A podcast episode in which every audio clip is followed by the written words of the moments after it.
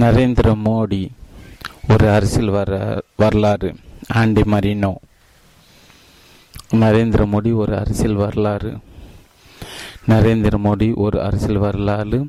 Aunty Marino தமிழில் நந்தினி தமிழில் Nandini Manjul publication house என் பெற்றோருக்கு உள்ளடக்கம் நுழையும் முன் முன்னுரை பகுதி துவக்கம். ஒன்று ஆரம்ப வருடங்கள் சிறகு விரைத்தல். மூன்று அரசியல் விழிப்புணர்வு பகுதி. இரண்டு ஏர்முகம் வித்தைகளை கற்றுக்கொள்ளுதல். ஐந்து அதிகாரத்தை நோக்கிய யாத்திரை. ஆறு பொறுப்பேற்றல். பகுதி மூன்று மறுபிரவேசம். ஏழு கலவரங்கள். எட்டு குஜராத்திற்காக போராடுதல். ஒன்பது வளர்ச்சியும் அரசாண்மையும். பகுதி நான்கு இனி. பத்து அடுத்தது என்ன? பிரதம மந்திரியா? நன்றி உரை என்னுடைய முன். இது ஒரு அசாதாரணமான வாழ்க்கையின் கதை. கதை என்றால் கதாநாயகன் இல்லாமலா புது வரலாறு படைக்கப் போகிறது என்று பரவலாக எதிர்பார்க்கப்படுகின்ற ரெண்டாயிரத்தி பதினாலு பாராளுமன்றத்தில் பாரதிய ஜனதா கட்சியின் பிரதம மந்திரி வேட்பாளரான திரு நரேந்திர மோடி அவர்கள் தான் கதாநாயகன். அடுத்த பத்து வருடங்களில் இந்திய அரசியலும் அதன் கொள்கைகளும் எந்த திசையில் பயணிக்கப் போகின்றன என்பதை தீர்மானிக்கப் போகின்ற ஒன்றாக இரண்டாயிரத்தி பதினாலு பொது தேர்தல் இருக்க போகிறது. இந்திரா காந்தி தான் பிரகடனம் பிரகடனப்படுத்திய நெருக்கடி நிலையை விலக்கி கொண்ட பிறகு ஆயிரத்தி தொள்ளாயிரத்தி எழுபத்தி ஏழாம் ஆண்டு மார்ச் மாதத்தில் நடந்த பாராளுமன்ற பாராளுமன்ற தேர்தலில் தோற்கடிக்கப்பட்டார். அந்த தேர்தலுக்கு பின் நடக்கவிருக்கும் மிகவும் முக்கியமான சுவாரஸ்யமான தேர்தலாக இது விளங்கக்கூடும். நெருக்கடி நிலை முடிந்த போது இன்றுள்ள பலர் பிறந்திருக்கவே இல்லை.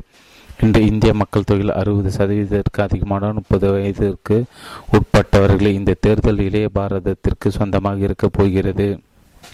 அதனால்தான் அரசியல் குறித்தும் அரசியல்வாதி குறித்தும் அறிந்தும் குறித்தும் பொதுவாக நிலவுகின்ற அதிருப்தி அதிகரித்து வருகின்ற இவ்வேளையில் கூட மாற்றம் நிகழக்கூடும் என்ற சாத்தியக்கூறு வாக்காளர்களுக்கு ஒரு உத்வேகத்தை ஊட்டியுள்ளது.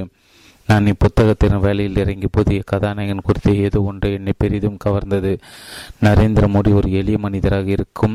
அதே தருணத்தில் சிக்கலான ஒருவர்களாக விளங்குகிறார். அவை அவருடைய ஆளுமையின் பல்வேறுவற்ற வெளிப்பாடுகளாக விளங்குகின்றன. உறுதியானவராக தீர்மானிக்க திறன் கொண்டவராக விட்டு கொடுக்காத ஒருவராக அவரால் விளங்க முடியும்.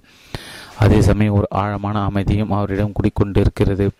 ஒரு அசாதாரணமான நெருக்கடி ஏற்படும் போது அப்பிரச்சனையிலிருந்து தன்னை அப்புறப்படுத்தி பார்க்கும் அளவுக்கு உணர்ச்சி வசப்படாமல் துல்லியமாக அதை கையாள அது அவருக்கு உதவுகிறது. மக்கள் கடலென அணி திரண்ட அவருடைய பிரசார பேரணிகளுக்கு நான் அவருடன் பயணித்தேன் பல வாரங்கள் தொடர்ந்து அவரை நான் பேட்டி கண்டேன். அவர் தன் வேலையில் மூழ்கியிருந்த போது அவர் அருகே இருந்து அவரை உன்னிப்பாக கவனிக்கும் அரிய வாய்ப்பும் எனக்கு கிட்டியது. தனியாக இருக்கும்போது பலர் தன்னை சூழ்ந்திருப்பதை விரும்பும் ஒருவராக இருந்தாலும் அவர் அதிகமாக பேட்டிகள் அளித்திருக்கவில்லை. அப்படி அளிக்கப்பட்ட பெட்டிகளும் சில ரத்தின சுருக்கமாக நறுக்கு திருத்தால் போலும் இருந்தன. ஆனால் எங்களுடைய உரையாடல்கள் அப்படி இருக்கவில்லை. அப்பேட்டிகள் என்பது அவர் தன்னுடைய சொந்த வாழ்க்கைக்குள்ளும் அரசியல் வாழ்க்கைக்குள்ளும் மாறி மாறி பிரவேசித்தார். அவருடைய வாழ்க்கை குறித்து இவ்வளவு நெருக்கமாக அணுகுவதற்கு ஒரு பத்திரிகையாளரையோ அல்லது ஒரு நூலாசிரியரோ அவர் அனுமதித்து இதுவே முதல் முறையாக இருக்கக்கூடும். நான் பதிவு செய்துள்ள எங்களுடைய ஏராளமான உரையாடல்கள் தன்னுடைய துவக்க கால வாழ்க்கையை பற்றியும் தன் அரசியல் வாழ்வின் மிகவும் சர்ச்சைகரமான ஒன்றாக விளங்கிய இரண்டாயிரத்தி இரண்டாம் ஆண்டு குஜராத் மாநிலத்தில் நடந்த இன கலவரங்களை பற்றியும் அவர் முதல் முறையாக விரிவாக பேசியுள்ளார். மோடி குறிப்புகள் எதுவும் எழுதி வைத்து கொள்ளாமல் ஒளி மறைவென்று பட்டவர்த்தமானாக பேசினார். கேட்கப்படாத கேட்கப்படக்கூடாத கேள்வி என்ற முத்திரையை கேள்விகளுக்கும் குத்தப்படவில்லை. நாங்கள் ஆங்கிலத்தில் உரையாடினோம். அம்மூடில் அவர் சரளமாக உரையாடினார். ஆனால் வாசகர் மனதில் ஓரிரு நியாயமான சந்தைகள் எழக்கூடும் என்பதை மறுப்பதற்கில்லை. முதலாவது இந்தியாவின் சிக்கல்களை முடிச்சு ஒழிப்பது ஒரு ஆங்கில நூலாசிரியர் எவ்வளவு தூரம் சாத்தியம்? இரண்டாவது இப்புத்தகம் மோடியின் பலவீனங்களை மூடி மறைத்து அவருடைய பலங்களை மட்டுமே வெளிச்சம் போட்டு காட்டும் ஒன்றாக இருக்குமோ? முதல் சந்தேகத்திற்கான என் பதில் இதுதான். சில சமயங்களில் நடந்து முடிந்த நிகழ்வுகள் குறித்து தாங்கள் கொண்டிருக்கும் உணர்ச்சிபூர்வமான ஈடுபாடு மற்றும் பாரபட்சம் காரணமாக அந்நிகழ்வுகளுடன் மிகவும் நெருக்கமாக தொடர்பு கொண்டவர்கள் தவறுவிட்டுவிடக்கூடிய தெளிவை வெளியே உள்ள ஒரு நபரின் கண்ணோட்டத்தால் கொடுக்க முடியும். நான் ஏற்கனவே இந்தியாவில் பணிபுரிந்துள்ளேன் என்பதால் எனக்கு இந்திய அரசியல் குறித்து நல்ல பரிச்சயம் உண்டு. ஆனால் எந்த ஒரு அரசியல் சித்தாந்தமும் என் மீது ஆதிக்கம் செலுத்த நான் அனுமதிக்க அனுமதித்திருக்கவில்லை. இரண்டாவது சந்தேகத்துக்கு இப்படி விளக்கம் அளிக்கலாம். மோடியின் வாழ்க்கை குறித்து நான் ஒரு வருடத்துக்கு மேலாக விரிவாக ஆய்வு செய்துள்ளேன். அரசியலும் அரசியலுக்கு அப்பாற்பட்டும் நான் பலதரப்பட்ட மக்களிடம் பேட்டி பெட்டிகள் எடுத்துள்ளேன். அதில் மோடியின் ஆதரவாளர் மட்டுமல்லாது அவரை எதிர்ப்பவர்களும் அடங்குவார் மோடியின் வாழ்க்கையை பாரபட்சமற்ற கண்ணத்தோடு அணுக இவை எனக்கு உதவியுள்ளன. தனி மனிதன் துதிப்படம் உண்டாக இருக்கும் பட்சத்தில் எந்த ஒரு வாழ்க்கை வரலாற்றுக்கும் மதிப்பு மரியாதையும் கிடையாது. என்னுடைய இரு வாழ்க்கை வரலாற்று நூல்களை இங்கிலாந்திலும் அமெரிக்கிலும் உள்ள முன்னணி பதிப்பங்கள் வெளியிட்டுள்ளன. அதனால் இப்புத்தகம் நடுநிலையோடு இருப்பதும் அதன் துணி சரியாக இருப்பதும் தனிப்பட்ட முறையில் எனக்கு மிகவும் இன்றியமையது ஆனால் பாரபட்சமின்மை என்பது மறுக்க இயலாத சாட்சியங்களை கண்டு ஓடி ஒளிவது அல்ல. இரண்டாயிரத்தி ரெண்டில் குஜராத்தில் நடைபெற்ற கலவரங்களை தொடர்ந்து மோடி ஒரு பயங்கர வில்லனாக சித்தரிக்கப்பட்டு தீவிரமாகவும் நீண்ட காலமாக ஒரு அவதூறான பிரசாரத்திற்கு ஆளாக்கப்பட்டு வந்துள்ளார். பிஜேபியின் பிரதம மந்திரி வேட்பாளர் மோடி அறிவிக்கப்பட்ட பிறகு சமீபத்திய மாதங்களில் மோடியின் குஜராத்தின் வளர்ச்சி மாதிரியும் கவனமான பரிசீலனைக்கு உள்ளாகியுள்ளது. அவர் ஒரு சர்வாதிகாரி பொதுமக்கள் சர்வ சர்வ சர்வ சதாகாலமும் கண்காணிக்கப்படுகிற ஒரு போலீஸ் ராஜ்யத்தை நடத்தி வருகின்றவர். தன் பிரசார பேச்சுகளின் புத்த தவறான தகவல்கள் அள்ளி வீசுகின்றவர். மற்றும் இந்தியாவிற்கான மாற்று முன்னோக்கு திட்டம் எதுவும் இல்லாதவர் என்று அவருடைய அரசியல் எதிர்களும் செய்தி ஊடகங்களும் அவர் மீது குற்றச்சாட்டுகள் அள்ளி வீசுகின்றன. எது உண்மை எது கட்டுக்கதை என்பதை பிரித்தறிவதற்கு எது உண்மை எது உண்மை எது கட்டுக்கதை என்பதை பிரித்தறிவதற்காக நான் இவை ஒவ்வொன்றையும் இன்னும் அதிகமானட்டு கவனமாக ஆராய்ந்துள்ளேன்.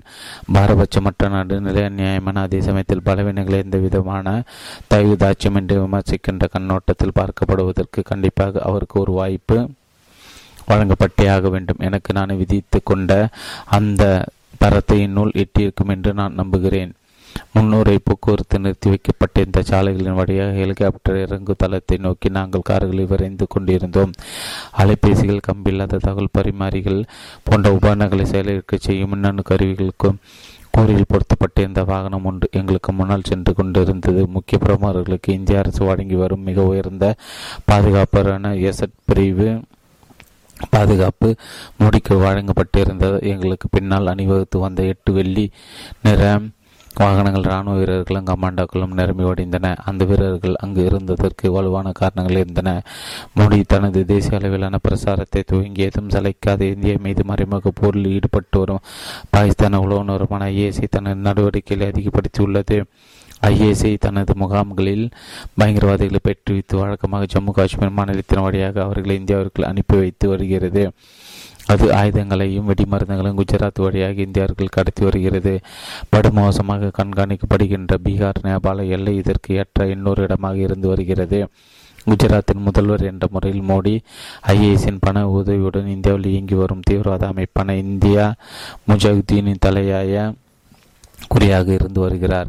இந்தியாவெங்கும் கூட்டப்படும் பேரணிகளில் மோடி லட்சக்கணக்கான மக்களை கவர்ந்திருப்பதால் தற்கொலை படையினர் தாக்குதல் என்னும் அபாய கத்தி எப்போதும் அவருடைய தலைக்கு மேலே தொங்கிக் கொண்டிருக்கிறது. குஜராத்தை பன்னிரண்டு ஆண்டுகள் ஆண்டவர் என்ற முறையில் தீவிரவாத தாக்குதல்களையும் ஊடுருவலும் அவர் கடுமையாக எதிர்த்து வருகிறார். மோடி பிரதமரான அவரோடு இணைந்து செயல்பட தாங்கள் தயாராக இருப்பதாக பாகிஸ்தானின் ஜனநாயக ரீதியாக தேர்ந்தெடுக்கப்பட்டுள்ள தலைவர் சமீபத்தில் அறிவித்திருந்தாலும் மறைமுகமாக துடுக்கப்பட்டிருக்கும் தீவிரவாத தாக்குதலால் அவரது உயிருக்கு ஏற்படுகிற ஆபத்து எல்லாம் குறையவில்லை. எங்களுடைய கார்களின் அணிவகுப்பு விரைந்து கொண்டிருந்த போது நூறு மீட்டருக்கு ஒரு போலீஸ்கார் என்ற கணக்கில் வடியெங்கும் ஆயிரக்கணக்கான போலீசார் நிறுத்தி வைக்கப்பட்டிருந்தன அவர்கள் எங்களுக்கு முதுகுக்கு முதுகு காட்டி நின்று கொண்டு அங்கிருந்த புதல் புதர்கள் மட்டும் பறந்து வெளியே சாய்ந்து தீரமான அசைகள் எதுவும் தெரிகின்றன என்று பார்த்து கொண்டிருந்தன.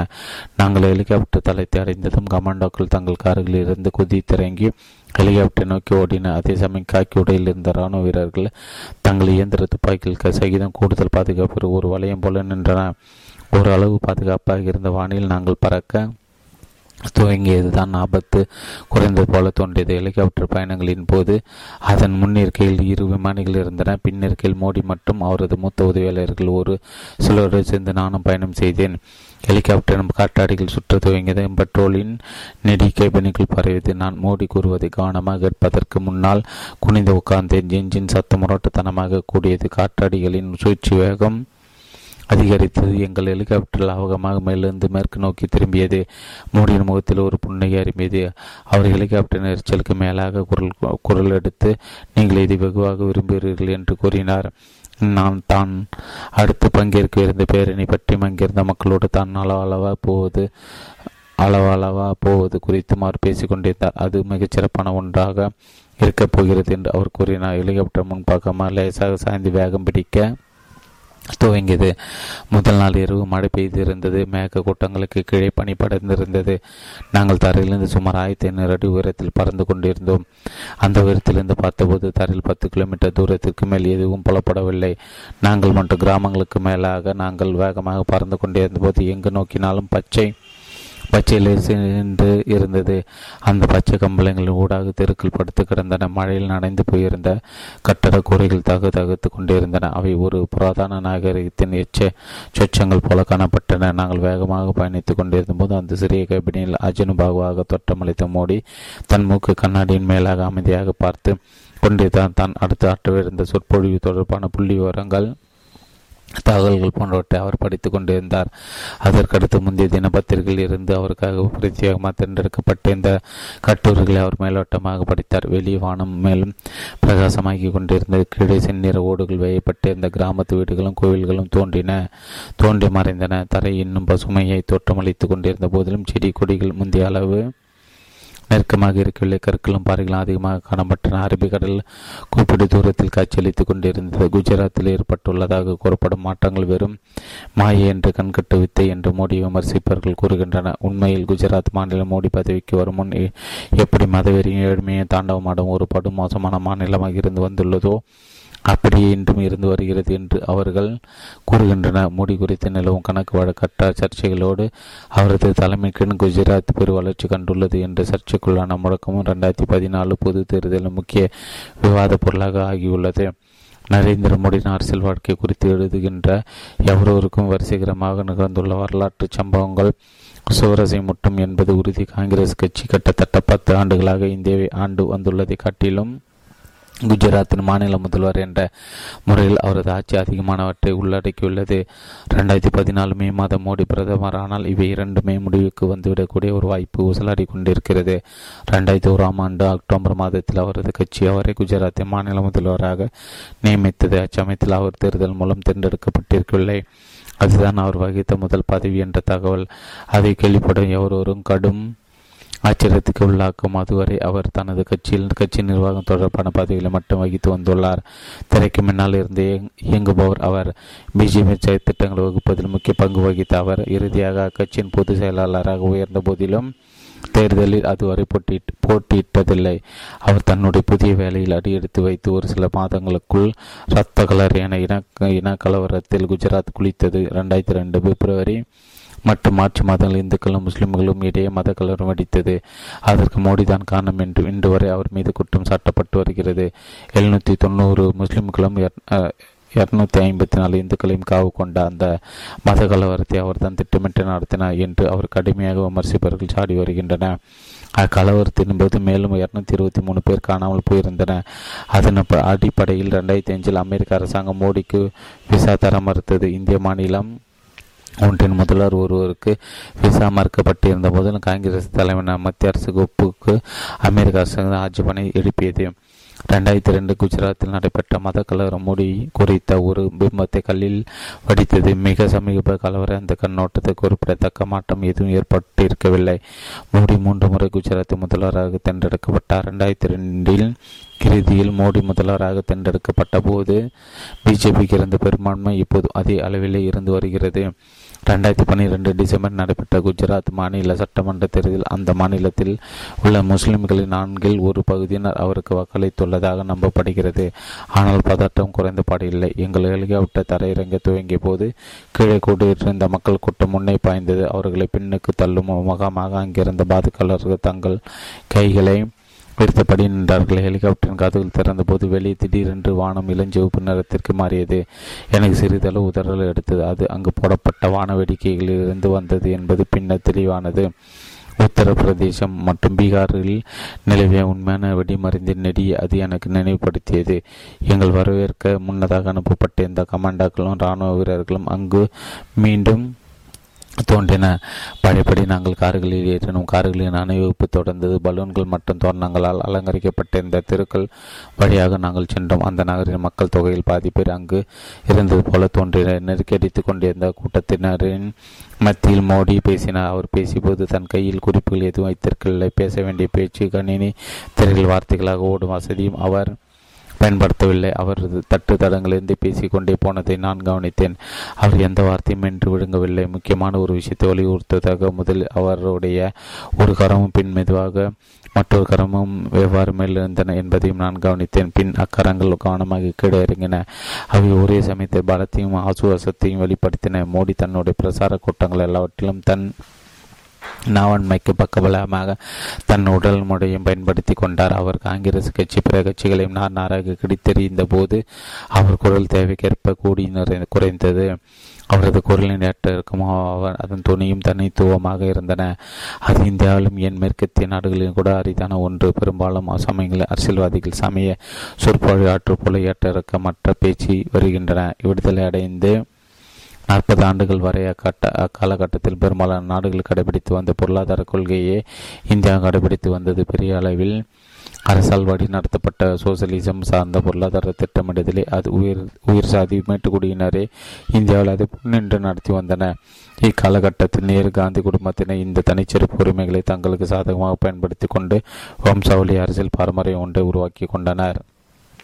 இந்திரா காந்தியின் சர்வாதிகார காலகட்டத்திற்கு பிறகு காங்கிரஸ் இந்த மேல் அதிகார மேலாதிக்கத்திற்கு எதிராக ஆயிரத்தி தொள்ளாயிரத்தி எழுபத்தி ஏழு ஜனதா கட்சி போர்க்கொடி உயர்த்திய போதும் தொடர்ந்து இந்தியா மூச்சு திணற வைத்துக் கொண்டிருந்த இடதுசாரி கொள்கைகள் அதன் வருடாந்திர வளர்ச்சி விகிதம் கீழ்மட்டத்தில் இருந்து விட வழிவகுத்துவிட்டது அரசின் அக்கறை எப்போதும் ஏழைகள் மேலே இருந்ததால் அந்த ஏழைகளுக்கு வழங்கப்படும் சலுகைகள் ஒருபோதும் குறையாமல் இருக்கும் விதத்தில் அரசின் கொள்கைகள் வடிவமைக்கப்பட்டது போல தோன்றுகிறது. அது தேர்தல் நேரங்களில் வழங்கப்படும் அரிசி அல்லது பிற தானிய தானிய மூட்டைகளின் வடிவில் இருந்து வந்துள்ளது. அந்த முழக்கங்களுக்கு ஒரு மறுப்புறையாக மோடி தன்னை நிலைநிறுத்தியிருந்தார். அவர் இந்த நாடு பின்தொடருமா? கூட்ட மேடையில் மோடியின் ஆதரவாளர் ஒருவர் சிவப்பு நிற தலைப்பாகை ஒன்றை அவரது தலைப்பாகையில் வைப்பதில் வெற்றி பெற்றுவிட்டார். மோடி தன் பேச்சை தொடங்கிய போது அவருடைய தலையை விட சிறிதாக இருந்த அத்தலைப்பாக அவரது தலையை அலங்கரித்துக் கொண்டிருந்தது. முந்தைய தினத்தை விட இன்று கூட்டம் அதிகமாக இருந்ததால் கட்டுப்படுத்த முடியாதவாறு இருந்தது. அக்கூட்டத்தினர் முழக்கங்கள் கைத்தட்டலும் காது செவிடாக்க வண்ணம் இருந்தன. முடியும் தாக்குதல் நடத்தும் மனநிலையில் இருந்தார். அவர் காங்கிரசின் ஐக்கிய முற்போக்கு கூட்டணி வெளுத்து வாங்கி கொண்டிருந்தார். ஊழல் விலைவாசி உயர்வு நாட்டின் பாதுகாப்பு போன்ற அரசின் பல தோல்விகளை அவர் இந்தியா பிரதமரின் வழக்கமான மௌனத்தோடு தொடர்பு படுத்தினார். இந்தியாவிற்கு குரல் கொடுக்காமல் வாய்மூடி மௌனமாக இருப்பதாக காங்கிரசின் தலைமை மீது அவர் குற்றம் சாட்டினார். மோடியின் பேச்சில் வார்த்தை ஜாலங்கள் நிறைந்திருந்தன. அதில் கருத்தாக்கங்கள் இடம்பெற்றிருந்தாலும் அது அறிவு ஜீவிதனமாக இருக்கவில்லை. அவரது பேச்சு கேட்கும் அனைவராலும் உடனடி புரிந்து கொள்ளக்கூடிய விதத்தில் அது அமைந்திருந்தது. சாதாரண வார்த்தைகளின் மூலம் மக்களை சென்றடைவதுதான் அவரது மாபெரும் கவர்ச்சி. அது அவரது பின்புலத்தை மென்மையாக வெளிப்படுத்துவதாக அமைந்திருந்தது. மோடியும் தங்களை போன்ற உடைக்கும் வர்க்கத்தை சேர்ந்த ஒரு நபர் அவர் டெல்லி மேட்டுக்குடி சேர்ந்த பழைய அரசியல்வாதிகள் ஒருவர் அல்ல. அவர் மாற்றத்தை சுவாசித்தார். கூட்டத்தினர் மோடியின் பெயரை முடங்கிக் கொண்டிருந்த போது அவரது குரல் திடீரென்று உயர்ந்தது. இந்தியா விடுதலை அடைந்த போது மக்கள் சுயமாக ஆள வேண்டும் என்றும் நல்லாட்சி வேண்டும் என்றும் ஆசைப்பட்டனர். அறுபது ஆண்டுகள் கடந்துவிட்ட போதிலும் மக்கள் நம் நாட்டில் நல்லாட்சி இன்னும் ஏன் அமையவில்லை என்று கேட்டுக்கொண்டு இருக்கின்றனர்.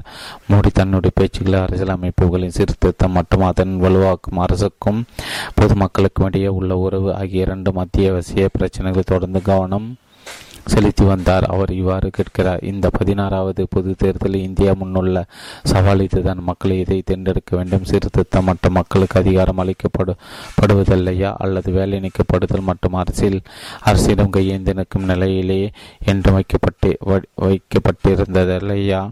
பொதுமக்களே மக்களாகிய உங்களுக்கு உங்களுக்கு வேலை செய்கின்ற ஒரு அரசாங்கம் வேண்டுமா? அல்லது உங்களை நீங்களே காப்பாற்றிக் கொள்ள உதவு உங்களுக்கு உதவி செய்கின்ற ஒரு அரசு வேண்டுமா? காங்கிரசின் இதயத்தை நோக்கி ஏவப்படும் அவரது தாக்குதல் வெளிப்படையாக தொக்கி நிற்கும் இறுதி சவால் இதுதான். வம்சாவளி அரசியலா அல்லது வளர்ச்சியா? பேரணி நிறைந்தவுடன் நிறைவடைந்தவுடன் மோடி மீண்டும் ஹெலிகாப்டரில் ஏறி அமர்ந்தார். மீண்டும் தன் முன் இருந்த காகிதங்கள் மூழ்க துவங்கினார். அவருக்கு வந்திருந்த மின்னஞ்சல்களின் பிரதிநிதிகள் அவர் முன் குவிந்திருந்தன. தனிமையில் இருந்தபோது அவர் அமைதியாகவும் தன்னுள் மூழ்கியவராகவும் ஒருவராகவும் இருந்த போதிலும் தன்னை பற்றி வெளியே வரும் பாராட்டுகள் மெச்சுகின்ற சமயங்களில் அதை காது குளிர கேட்க விரும்புகின்ற ஒரு நபராக இருந்தார். அவருடைய அலுவலர் அவருக்கு வரும் கொள்ளை கொள்ளையான கடிதங்களிலிருந்து மிக சிறந்தவற்றை அவருக்காக பொறுக்கி எடுத்து வைக்கின்றன.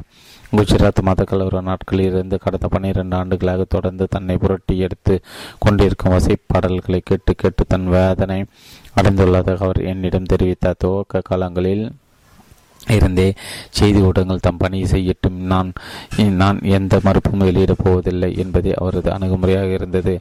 மோதல்களை நான் ஒருபோது என் நேரத்தை வீண் வீணடிப்பதில்லை என்று அவர் என்னிடம் தெரிவித்தார். தன்னை புரட்டி எடுப்பவர்கள் அவர் அரிதாக பதிலளிக்கிறார்.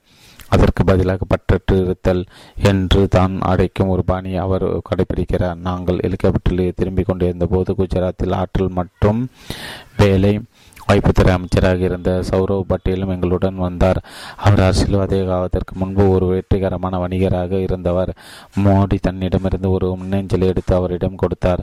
சௌரவ் அதை படித்துவிட்டு நான் தான் சொன்னேன் என்பது போல கையை லேசாக அசைத்துவிட்டு மோடியிடம் அதை திருப்பி கொடுத்தார். மோடி அதை என்னிடம் கொடுத்தார் அது உக்ரைன் நாட்டு பெண்மணி ஒருவரிடம் இருந்து வந்த மடல். சமீபத்தில் தான் ஒரு இந்தியரை திருமணம் செய்து கொண்டிருந்ததை பற்றியும் இந்தியாவை புரிந்து கொள்ள தான் முயன்று கொண்டிருந்ததை பற்றியும் அவர் அதில் குறிப்பிட்டு மோடி குஜராத் நிகழ்ந்திருந்த சாதனைகளுக்காக அவரை பெரிதும் பாராட்டியிருந்தார். ஆனால் பெண்மணி முக்கிய ஆதங்கம் இரண்டாயிரத்தி பதினாலு பொது தேர்தல் பற்றியிருந்தது. ரெண்டாயிரத்தி அஞ்சு தன் நாடான உக்ரைனில் ஆரஞ்சு புரட்சி என்று அழைக்கப்பட்ட மாபெரும் அரசியல் மாற்றம் ஒன்றை நிகழ்த்துவிருந்த ஒரு வாய்ப்பை தம் மக்கள் அநியாயமாக தவறிவிட்டு தவறிவிட்டு இருந்ததை சுட்டிக்காட்டி காட்டி அதனால் இப்போது இந்தியாவில் ஒரு மாற்றத்தை கொண்டு வர மோடிக்கு ஒரு வாய்ப்பு இருக்குமெனில் அதை அவர் தவறவிட்டு விடக்கூடாது என்று அவர் குறிப்பிட்டிருந்தார். ஏனெனில் மோடியை தவிர வேறு அவராலும் அதை செய்ய முடியாது என்றும் அதில் அவர் வலியுறுத்தியிருந்தார். மோடி பிரித்து ஆள்பவர் என்று தொடர்ந்து வர்ணிக்கப்பட்டு வருகிறது. ஆங்கில இடதுசாரிகளில் பாசிசவாதி என்று அழைக்கப்படும் மார்க்கெட்டு பச்சரோடு பலர் அவரை ஒப்பிட்டு வருகின்றனர். மோடி சூழ்ந்துள்ள சமூக காரணிகளும் இந்த காழ்ப்புணர்வுக்கு தூபம் போடுகின்ற மோடியை வெளியிலிருந்து வந்தவர். அவர் ஒரு பிற்பட்ட பிற்பட்ட சாதியை சேர்ந்தவர். அவர் இந்த அமைப்பு எவ்வாறு வேலை செய்கின்றது என்பதை கற்றுக்கொள்ள தன் அரசியல் வாழ்க்கை முழுவதையும் செலவழித்துள்ளார். ஆனால் அதே அவர் அதிலிருந்து தன்னை அப்புறப்படுத்தி வைத்துக் கொண்டிருக்கிறார். மோடி பிற அரசியல்வாதிகளின் தலைக்கு மேலாக எட்டி பார்த்து மூர்க்கத்தனமான செயல்திறனோடு மக்களை நேரடியாக பேசுகிறவர். ஆனால் அவர் ஒரு வெளியால் வெகு விரைவில் உள்ளே வரக்கூட சாத்தியமுள்ளவர் அவர். ஏழு கோர்ஸ் சாலையில் இருக்கும் பிரதம மந்திரி நிலத்தில் இரண்டாயிரத்தி பதினாறு நரேந்திர மோடியால் குடிபெயர முடிந்தால் குஜராத்தில் ஒரு சிறிய நகரமான வடநகரில் பிற்பட்ட ச பிற்பட்ட சமூகத்தில் பிறந்த ஒரு ஏழை சிறுவனின் நீண்ட எதிர்பாராத பயணத்தின் முடிவாக அது இருக்கும். பகுதி ஒன்று துவக்கம் ஒன்று ஆரம்ப வருடங்கள் நரேந்திர மோடி குஜராத்தில் வடநகர் என்னும் ஊரில் ஆயிரத்தி தொள்ளாயிரத்தி ஐம்பதாம் ஆண்டு செப்டம்பர் பதினேழாம் நாளன்று பிறந்தார். அவர் இப்போது வசித்து வரும் காந்தி நகரில் உள்ள அவரது முதலமைச்சர் மாளிகையில் இருந்து நேராக வடக்கு நூற்றி பத்து கிலோமீட்டர் தொலைவில் அந்த ஊர் இருக்கிறது. ஒரு விதத்தில் பார்த்தால் அந்த மாலி அந்த மாளிகை அவரது சொந்த ஊரில் இருந்து வெகு தூரத்தில் இல்லை. மற்றொரு விதத்தில் பார்த்தால் அவர் தான் பிறந்த ஊரில் இருந்து வெகு தூரம் வந்துவிட்டிருக்கிறார் மோடி பிறந்த ஓரிரு வருடத்திற்கு இந்தியாவின் முதல் பொது தேர்தல் நடைபெற்றது. ஜவஹர்லால் நேருவின் இந்திய அரசு தேசிய காங்கிரஸ் அத்தேர்தலில் மாபெரும் வெற்றி பெற்று ஆட்சி அமைந்தது. அமைத்தது. அப்போது மக்களவையில் இருந்த நானூற்றி எண்பத்தி ஒன்பது இடங்களில் முன்னூற்றி அறுபத்தி நாலு இடங்களை அது கைப்பற்றியது. இந்திய விடுதலை போராட்டம் இந்திய பாகிஸ்தான் பிரிவினை ஆகிய கலைபரங்களுக்கு பிறகு ஒரு வழியாக மக்களால் தென்றெடுக்கப்பட்டிருந்த ஒரு அரசாங்கம் ஆயிரத்தி தொள்ளாயிரத்தி ஐம்பது ஜனவரி இருபத்தி ஆறாம் தேதி என்று அமலுக்கு வந்திருந்த இந்திய அரசியலமைப்பு சட்டப்படி இயங்க துவங்கியது. ஆயிரத்தி தொள்ளாயிரத்தி ஐம்பத்தி ரெண்டு புதிய அரசாங்கத்தின் பிரதம மந்திரி என்ற முறையில் நேரு இந்திய பாராளுமன்றத்தை பேச எழுந்து நின்றபோது குட்டி மோடி தன் பெற்றோருக்கு மகிழ்ச்சி ஏற்படுத்தும் வகையில் தன் முதல் வார்த்தைகளை பேச துவங்கினார். ஆயிரத்தி தொள்ளாயிரத்தி ஐம்பதில் வடநகர் ஒரு அமைதியான சு நகரப்புற சுற்று நகர்ப்புற சூழலும் கிராமப்புற சூழலும் அந்திருந்த ஒரு ஊராக விளங்கியது. அப்போது அங்கு மின்சக்தி இருக்கவில்லை. தங்களுடைய பெற்றோர்களின் காலடி தளத்தை பின்பற்றுவதை தவிர வேறு பெரிய லட்சியங்கள் அந்த ஊர் மக்களுக்கு இருக்கவில்லை. சமூக சாகசங்களும் அல்லது வாய்ப்புகளும் நிரம்பி வழியும் ஒரு பூமி அல்ல இந்தியா. பெரும்பாலான இந்தியா மக்களை பொறுத்தவரை வாழ்க்கை என்பது வழக்கமான சுய திருப்தியுடன் கூட ஒன்றாக இருந்து வந்தது. இந்தியாவைப் போலவா? வடநகருக்கும் ஒரு அருமையான எதிர்காலம் கத்திருந்தது என்று கூறினால் அது மிகையாகாது. நகரின் வடபுறம் இருந்த ராஜாங்க இடிபாடுகள் அந்த நகரம் ஒரு சமயத்தில் ஒரு பிரதான மையமாக மிகப்பெரியது ஒரு பிராந்திய தலைவர் நகராக இருந்திருக்க வேண்டும் என்பதை சுட்டிக்காட்டுகின்றன. தன்னுடைய இளமை பருவத்தை பற்றி கூறுமாறு மோடியிடம் கேட்டபோது அந்நகரம் சுமார் பத்தாயிரம் புத்த பிக்குகளின் உறைவிடமாக திகழ்ந்தது என்று அவர் வர்ணித்தார். அதன் தொல்பொருளாளர்கள் ஆளுமை உள்ள வரலாற்று பின்புலம் ஒன்று அந்நகர் கொண்டிருந்தது உண்மைதான் என்று நிரூபிக்கின்றன. ஆனால் அந்த சகாத்தம் முடிந்த நூற்றுக்கணக்கான ஆண்டுகள் ஆகிவிட்டிருந்தன. பல நூற்றாண்டுகளின் ஊடாக அடுத்தடுத்து நடைபெற்றிருந்த ஆக்கிரமிப்புகள் காலனி ஆதிக்கமாகிவிட்டு சந்தித்த பிறகு மோடியின் ஊர் மக்கள் உட்பட இந்திய மக்கள் தங்கள் எதிர்பார்ப்புகளை கணிசமாக குறைத்து கொண்டனர் ஆனால் தங்கள் கைகளில் இருந்த வருங்காலம் குறித்த கற்பனை செய்ய துவங்கினர். அது என்னவென்று அவர்கள் அறிந்திராத போ போதிலும் வருங்காலத்தில் வெகு தூரம் தள்ளியிருந்த ஒரு விடிவு காலம் குறித்த நம்பிக்கை அவர்களிடம் குடிகொண்டிருந்தது. வடநகர் ஏற்கனவே ரயில் போக்குவரத்தால் இணைக்கப்பட்டிருந்தது. மோடியின் தந்தை தாமோதரதாஸ் அந்நகரின் ரயில் நிலையத்தில் அமைந்திருந்த ஒரு டீ கடையிலிருந்து கிடைத்த வருமானத்தில் வாழ்க்கையை ஓட்டி கொண்டிருந்தார். அச்சிறிய டீ கடை அன்று எப்படி இருந்தது? இன்றும் அப்படியே இருக்கிறது. அதற்கு வயதாகி இருப்பது மட்டும் வெளிப்படையாக தெரிகிறது. நீல சாம்பல் வண்ணத்தில் ஓட்டுகள் போடப்பட்ட தகரத்தினால் செய்யப்பட்ட ஒரு கடை அது. பிளாட்பாரத்தின் தாழ்வாரத்தில் இருந்த கடை பூட்டப்பட்டு இருந்தது அது அந்த ரயில் நிலையத்தில் பிரதான பிளாட்பாரத்தோடு கச்சிதமாக பொருந்தியது. பத்தொன்பதாம் நூற்றாண்டின் இறுதியில் உள்ள பரசலுக்கு கடை வைப்பதற்கு வடநகருக்கு இடம்பெயர்ந்த ரஞ்சோ தாஸ் என்பவரின் வழி வந்தவர் தாமோதர தாஸ். ஆயிரத்தி தொள்ளாயிரத்தி ஐம்பதில் அவருக்கு முப்பத்தி அஞ்சு வயது. அவர் உள்ளூர் பெண்ணான ஹீரா பெண்ணை மனமுடித்திருந்தார் மோடி பிறந்த சமயத்தில் அத்தம்பதிற்கு ஏற்கனவே ஆறு வயது. சோம் என்ற மகனும் நான்கு வயதில் அம்ரித் என்ற மகனும் இருந்தனர் மோடி பிறந்த இரண்டு வருடங்களுக்கு அடுத்து வசந்தி என்ற மகளையும் ஆயிரத்தி தொள்ளாயிரத்தி ஐம்பத்தி அஞ்சில் பிரகலாத் என்ற மகனையும் ஆயிரத்தி தொள்ளாயிரத்தி ஐம்பத்தி பங்குச் என்ற மகனையும் அவர்கள் ஈன்றெடுத்தனர் நவீன காலகட்டத்தோடு ஒப்பிட்டால் மோடியின் குடும்பம் மிகவும் ஏழ்மையான நிலையிலே இருந்தது.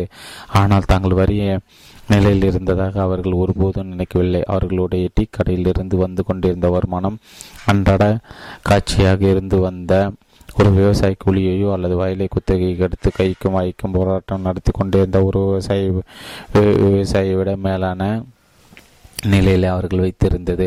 மூன்று அறைகளுடன் இருந்த அவர்களுடைய செங்கல் வீட்டில் எட்டு உறுப்பினர்கள் அடங்கிய அவர்களுடைய குடும்பம் வாழ்ந்து வந்தது. அச்சிறிய வீடு நாற்பது அடி நீளமும் பன்னெண்டு அடி அகலமும் கொண்டதாக இருந்தது. உட்கார அறையும் படுக்கை அறையும் முன்பக்கமாக இருந்த மண் தெருவை ஒட்டி இருந்தன. மங்களான வெளிச்சத்தை மூடுகிருந்த சமையலறை நடுவில் இருந்தது. பின்பக்கமும் தட்டுமுட்டு சாமான்கள் வைக்கும் அறை இருந்தது. தண்ணீர் கிணற்றிலிருந்து இறைத்து வரப்பட்டு மண் பாத்திரங்கள் ஊற்றி வைக்கப்பட்டு மூங்கில் மீது சேறு பூசப்பட்டு தரை உருவாக்கப்பட்டு இருந்தது. வீட்டில் ஜன்னல்கள் கிடையாது. மாட்டு சாண வரட்டியால் சமையல் தொட தொடங்கிவிட்டால் வீடு முழுவதும் புகை சூழ்ந்து கொள்ளும். வீட்டில் ஒரே ஒரு மண்ணெண்ணெய் விளக்கு இருந்தது. அது மட்டும்தான் வீட்டிற்கு ஒளி ஊட்டி கொண்டிருந்தது. அது மட்டுமில்லை என்றால் பல நூற்றாண்டுகளுக்கு முன்பு அவ்வீடு எப்படி இருந்திருக்குமோ அப்படி அன்று அன்றும் இருந்திருக்கும். பின்னாடுகள் தாமோதரதாஸ் தன் வீட்டில் ஒரு சில மேம்பாடுகளை மேற்கொண்டார். ஒரு சில ஜன்னல்களை மாடியில் ஒரு அறையும் அவர் கட்டினார் ஆனால் குளிப்பதும் துணி துவைப்பதும் எப்போதும் அருகில் இருந்த ஏரியிலே மேற்கொள்ளப்பட்டன. மோடி குடும்பத்தின கான்சி ஜாதியை சேர்ந்தவர்கள் அச்சாதியை சேர்ந்தவர்கள் பரம்பரை பரம்பரையாக செக்கெண்ணை தயாரித்து வந்தனர். காஞ்சி என்றால் செக்கு என்று பொருள். அச்சாதியினர் மத எல்லை எல்லைகளுக்குள் அடங்காமல் இருந்தன. முஸ்லிம் கான்சிகளும் இன்று குஜராத்தில் இருக்கின்ற இச்சாதியினர் அரசாங்க ஜாதி பிரிவான பிற பிற்படுத்தப்பட்ட சாதியை ஜாதிய ஓபிசி சேர்ந்தவர்கள் இவர்கள் கீழ் ஜாதி சேர்ந்தவர்கள் இல்லை. காஞ்சி ஜாதி சேர்ந்தவர்கள் என்ற முறையில் மோடி குடும்பத்தினர் பொதுவாக உடைக்கும் வர்க்கத்தை சேர்ந்தவர்கள் என்று அழைக்கலாம். அவர்கள் கீழ்த்தட்டில் இருக்கும் மத்திய வர்க்கத்தினர் அவர்கள் ஏழைகளாக இருந்தாலும் அவர்களுக்கிடையே இன்னும் ஏராளமான கீழ் ஜாதி இந்தியர்கள் உள்ளனர். இந்த சமுதாய பின்புலம் வசதியற்ற சூழலும் ஒரு சிறிய கிராமப்புற ஊரில் பிறந்து வளர்ந்த மோடியின் மீது எவ்வளோ எந்த அளவு தாக்கம் ஏற்படுத்தின என்பது தெளிவாக தெரியவில்லை. அவர் வளர்ந்து வந்த காலத்தில் அது குறித்து விழிப்புணர்வு அவரிடம் இருக்கவில்லை என்று முடிவு கட்டுவது சரியாக இருக்கும் என்று படுகிறது.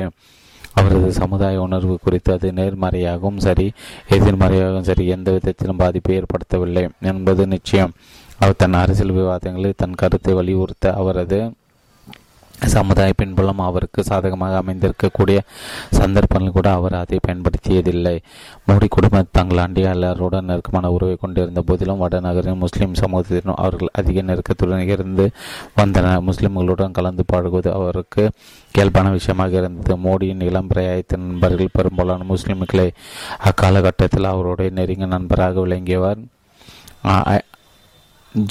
ஜாஜூத் கான் பத்தான் மோடி இந்துக்களின் திருவிழாக்களுடன் முஸ்லிம் பண்டிகைகளையும் கொண்டாடினார் அவர் அதை அசாதமான ஒன்றாக கருதவில்லை. அவருடைய குடும்பத்தினரும் அவரது நண்பர்களுடைய குடும்பத்தையும் அதை இயல்பாக எடுத்துக்கொண்டனர் மோடி தற்போ அப்போது நரேந்திர தாமோதர் தாஸ் என்பதன் சுருக்கமாக என்டி என் நரேந்திர தாமோதாஸ் என்பதன் சுருக்கமாக என்டி என்று அழைக்கப்பட்டார். பள்ளியில் மோடியின் நடத்தை குறித்து பல கதைகள் உலாவுகின்றன. அவர் தன் வகுப்பள்ளி சிரத்தையுடன் படித்து வந்தார். அவருடைய ஆசிரியர்களும் சக மாணவர்களும் பள்ளியின் விவாத மேடையில் அவர் நாவன்மை மிக்க பேச்சாளராக விளங்கினார் என்பதை நினைவு கூறுகின்ற தன் வீட்டு பாடங்களை திருத்தும் உரிமை ஆசிரியருக்கு மட்டும்தான் உண்டு என்று வகுப்பு தலைவனுக்கு அந்த உரிமை கிடையாது என்று கூறி அவர் தன் வீட்டு பாடத்தை திருத்த அவனை அனுமதிக்க மறுத்த கதை அடிக்கடி கூறப்பட்டு வரும். சமூகம் ஒன்று ஒருவரது பள்ளி பருவத்தில் வெளிப்படும். நடத்தைகளுக்கும் பிற்காலத்தில் அவருடைய வாழ்க்கை வாழ்க்கை போகும் பாதைக்கும் தொடர்பு இல்லாமல் போகக்கூடும். பள்ளி பருவத்தில் மிகச்சிறந்த தர்க்கவாதியாக விளங்குபவர்கள் பிற்காலத்தில் வெறும் வங்கி எழுத்தாளர்களோ அல்லது கடை ஊழியர்களாக உருவாகி இருக்கின்றன. பள்ளி பருவத்தில் பள்ளி பாடங்கள் மிகச்சிறந்து விளங்கிய மாணவர்கள் பிற்காலத்தில் அலுவலக மே மேலாளர்களோ அல்லது மத்திய தரவாதிகாரிகளோ ஆகியிருக்கின்றன ஒரு தலைவரின் இளம் பிராய வாழ்க்கையில் நடந்ததாக கூறப்படும் கதைகள் அவருடைய பிம்பத்தில் உள்ள சில பகுதிகளோடு கனகச்சிதமாக பொருந்திவிடும். சமயங்கள் அவை புராண கதைகளின் உயரத்தை கூட எட்டிவிடும். தன் ஊரில் இருந்த முதலைகள் ஏராளமாக வாசம் புரியும். ஷர் மிஸ்தா ஏரியில் நீந்துவது அவருக்கு மிகவும் பிடிக்கும் என்ற தகவலை இதற்கு உதாரணமாக கூறலாம். அவருடைய இளம்பிராய வாழ்க்கை குறித்து எடுத்துவிடப்படும் கதைகள் ஒன்று. அந்த ஏரியோடு தொடர்புடையது. அந்த ஏரியின் நடுவில் புராதன கோவில் ஒன்று இருந்தது. பின்னாளில் அக்கோவில் ஒரு அழகிய கோயிலாக மாறிவிட்டது அது ஏரியின் கரையிலிருந்து சிறிது தூரத்தில் இருந்த ஒரு பாறையின் மீது கட்டப்பட்டிருந்தது. திருவிழா நாட்களில் கோயிலின் உச்சியில் கட்டப்பட்டிருக்கும் குடிமாற்றம் அது போன்ற ஒரு நாளில் பலமாக பெய்திருந்த மழை அந்த ஏரியில் இருந்த முதலைகளிடம் சலசலப்பு ஏற்படுத்தியிருந்தது. அன்று கோயில் கொடி மாற்றப்பட வேண்டியிருந்தது. போகக்கூடாது என்ற அறிவுரை அலட்சியம் செய்துவிட்டு மோடி தனது நண்பர்கள் மகேந்திரா மற்றும் பச்சு சகிதம் அந்த பாறை தீவுக்கு நீந்தி சென்று மீண்டும் திரும்பி வந்தார். பின்னர் சொல்லப்பட்ட கதைகளில் கரைக்கு அருகில் இருந்த அந்த பாறை ஏரி நடுவில் இருந்த தீவாகவும் அவர் அதை நோக்கி தனியாக நீந்தி சென்ற எனவும் தெரிவிக்கப்பட்டிருக்கும். இதற்கிடை கரையில் இந்த மக்கள் முதலைகளை அச்சுறுத்துவதற்கு மேளங்களை முடக்கி துவக்கினார். மூடு வெற்றிகரமாக கொடியை மாற்றிவிட்டு கரைக்கு திரும்பினார். இப்போது கரையில் கணிசமாக அதிகரித்திருந்த கூட்டம் பெருங்கூச்சலோடு ஆரவரித்து இத்தகைய செயல்களை ஒரு வருங்கால தலைவருக்கு பொருத்தமாக இருந்தன என்று பெரும்பாலானோர் ஒப்புக்கொண்டனர். இன்று மோடி தனது அறுபத்தி மூன்று வயதில் அரை நூற்றாண்டுக்கு முன்பு நடந்த இக்கதையில் ஒதுக்கி தள்ளிவிடுகிறார். தன் குழந்தை பருவ இயல்பான ஒன்றாக இருந்தது என்று கண்களை குறும்பு கொப்பளிக்க அவர் கூறுகிறார். இளம் மோடியை பிடிவாத குணம் ஆக்கிரமித்து இருந்தது. என்று அவருடைய முன்னாள் ஆசிரியர் மற்றும் பள்ளி தோழர்களிடமிருந்து பேசியதிலிருந்து தெரிய வருகிறது தான் செய்த செயல்கள் தன் மனத்தின் நியமானவையாக தோன்றிய தன்னங்களை அவர் தன் வயதை ஒத்த பிற சிறுவர்களைப் போல பிடிவாதமாக குடும்பத்தனத்துடன் நடந்து கொண்டார். ஆனால் பொதுவாக அவரது பெற்றோருக்கு மகிழ்ச்சி அளிக்கும் விதத்தில் அவரது குழந்தை பருவம் மிகவும் சாதாரணமாக இருந்தது. அவர் தன் குழந்தை பருவத்தில் மகிழ்ச்சியாக துடிப்பான ஓரளவு பிரபலமான ஒரு சிறுவனாக இருந்து வந்தார் ஆனாலும் தனித்துவம் மிக்க ஒரு சில குண அம்சங்கள் அவரிடம் குடிகொண்டிருந்த அதில் முதன்மையானது உடற்பலம் குறித்து அவர் பலசாலியாக கட்டுடல் கொண்டவராக விளங்கினார். இது மிக முக்கியமான ஒன்று. வாழ்க்கையின் துவக்க காலம் தன் கட்டுடல் குறித்து ஒருவர் கொண்டிருக்கும் நம்பிக்கை அவர் தன்னை குறித்து ஒரு வலுவான சுய பிம்பத்தை வளர்த்து கொள்ள உதவும். அவருக்கு பாலிய நண்பர்கள் எண்ணற்ற பேர் இருந்த போதிலும் அவர் சிறு வயதில் குழு விளையாட்டில் ஆர்வம் கொண்டிருந்தார் என்பதற்கோ எல்லாரிடம் சகஜமாக பாடுகிறார் என்பதற்கோ வலுவான ஆதாரங்கள் இல்லை. ஆனால் இன்று மோடிக்கு கிரிக்கெட் விளையாட்டு பிடிக்கும் வெறும் பார்வையாளர் என்ற முறையில் மட்டுமே. ஆனால் கிரிக்கெட் என்பது சிந்தையுடன் செயல்படுகின்ற தனிநபர்கள் குழு விளையாட்டு ஆச்சு. அவர் சிறுவனாக இருந்தபோது நீச்சல் அவரை வெகுவாக கவர்ந்தது. ஆனால் நீச்சல் என்பது இயல்பில் தனிமையில் செயல்பட வேண்டிய இருக்கிற ஒரு விளையாட்டு. மோடி தன்னை பற்றி என்னிடம் கூறிய கதைகளை தனித்துவ தனி தனிமைத்துவத்தை ஆராதிக்கிற போக்கு அதிகமாக காணப்பட்டது. இக்கதைகளில் அவர் முழுமையாக பங்கு கொண்டிருந்தால் பெரும்பாலான சமயங்கள் அவர் அக்கூட்டங்களில் சரியான வாய்ப்பிற்காக பொறுமையாக காத்திருந்து அது குறித்து தன் உறுதியான பங்களிப்பை அளிப்பதை வழக்கமாக கொண்டிருந்தார். இந்தியாவை பொறுத்தவரை மதம் என்பது அதன் மூளை முடுக்குகளெல்லாம் ஊடுருவியுள்ளது. அது எல்லாம் இடங்களும் வியப்பித்துள்ளது. ஆனால் குறிப்பிட்டு சொல்லும்படியான ஒன்றல்ல இது இந்திய கலாச்சாரம் மதத்தால் பொங்கி வடிகிறது. மதச்சடங்குகளும் மதம் குறித்த கட்டுக்கதைகளும் கட்டு கதைகளும் அல்லது அது குறித்த நினைவலைகளும் கிட்டத்தட்ட எல்லா சமூக நிகழ்வுகளிலும் இரண்டாவது கலந்துள்ள. இந்தியாவை பொறுத்தவரை மதம் என்பது அன்றாட வாழ்க்கையோடு தொடர்புடையது.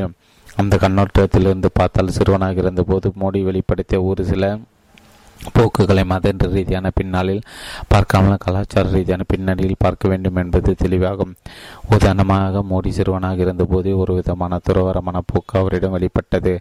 அதை குடும்ப உறுப்பினர்கள் நண்பர்களும் நன்றாக கவனித்திருந்தனர் அவர் முதலில் உப்பு சாப்பிடுவதை நிறுத்தினார். பின்னர் மிளகாய் மற்றும் எண்ணெய் ஆகியவற்றை சாப்பிடுவதை நிறுத்தினார். வாழ்க்கையின் ருசிகள் துறக்கப்பட்டன. ஆனால் எதற்காக?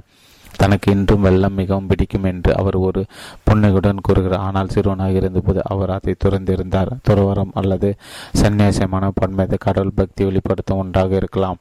ஆனால் அதற்கு பின்னால் ஒரு லட்சியவாத நோக்கம் இருந்திருக்கலாம். முதலில் அது சமூக ரீதியான ஒரு லட்சியமாக இருந்திருக்கக்கூடும். தனி மனித மேம்பாட்டுக்கான தேடலில் முதற்கட்டமாக கனவானிகள் படக்கங்களை கைக்கொள்ளுதலுக்கு சம சமான சமானமாக அதை எடுத்துக்கொள்ள வேண்டும்.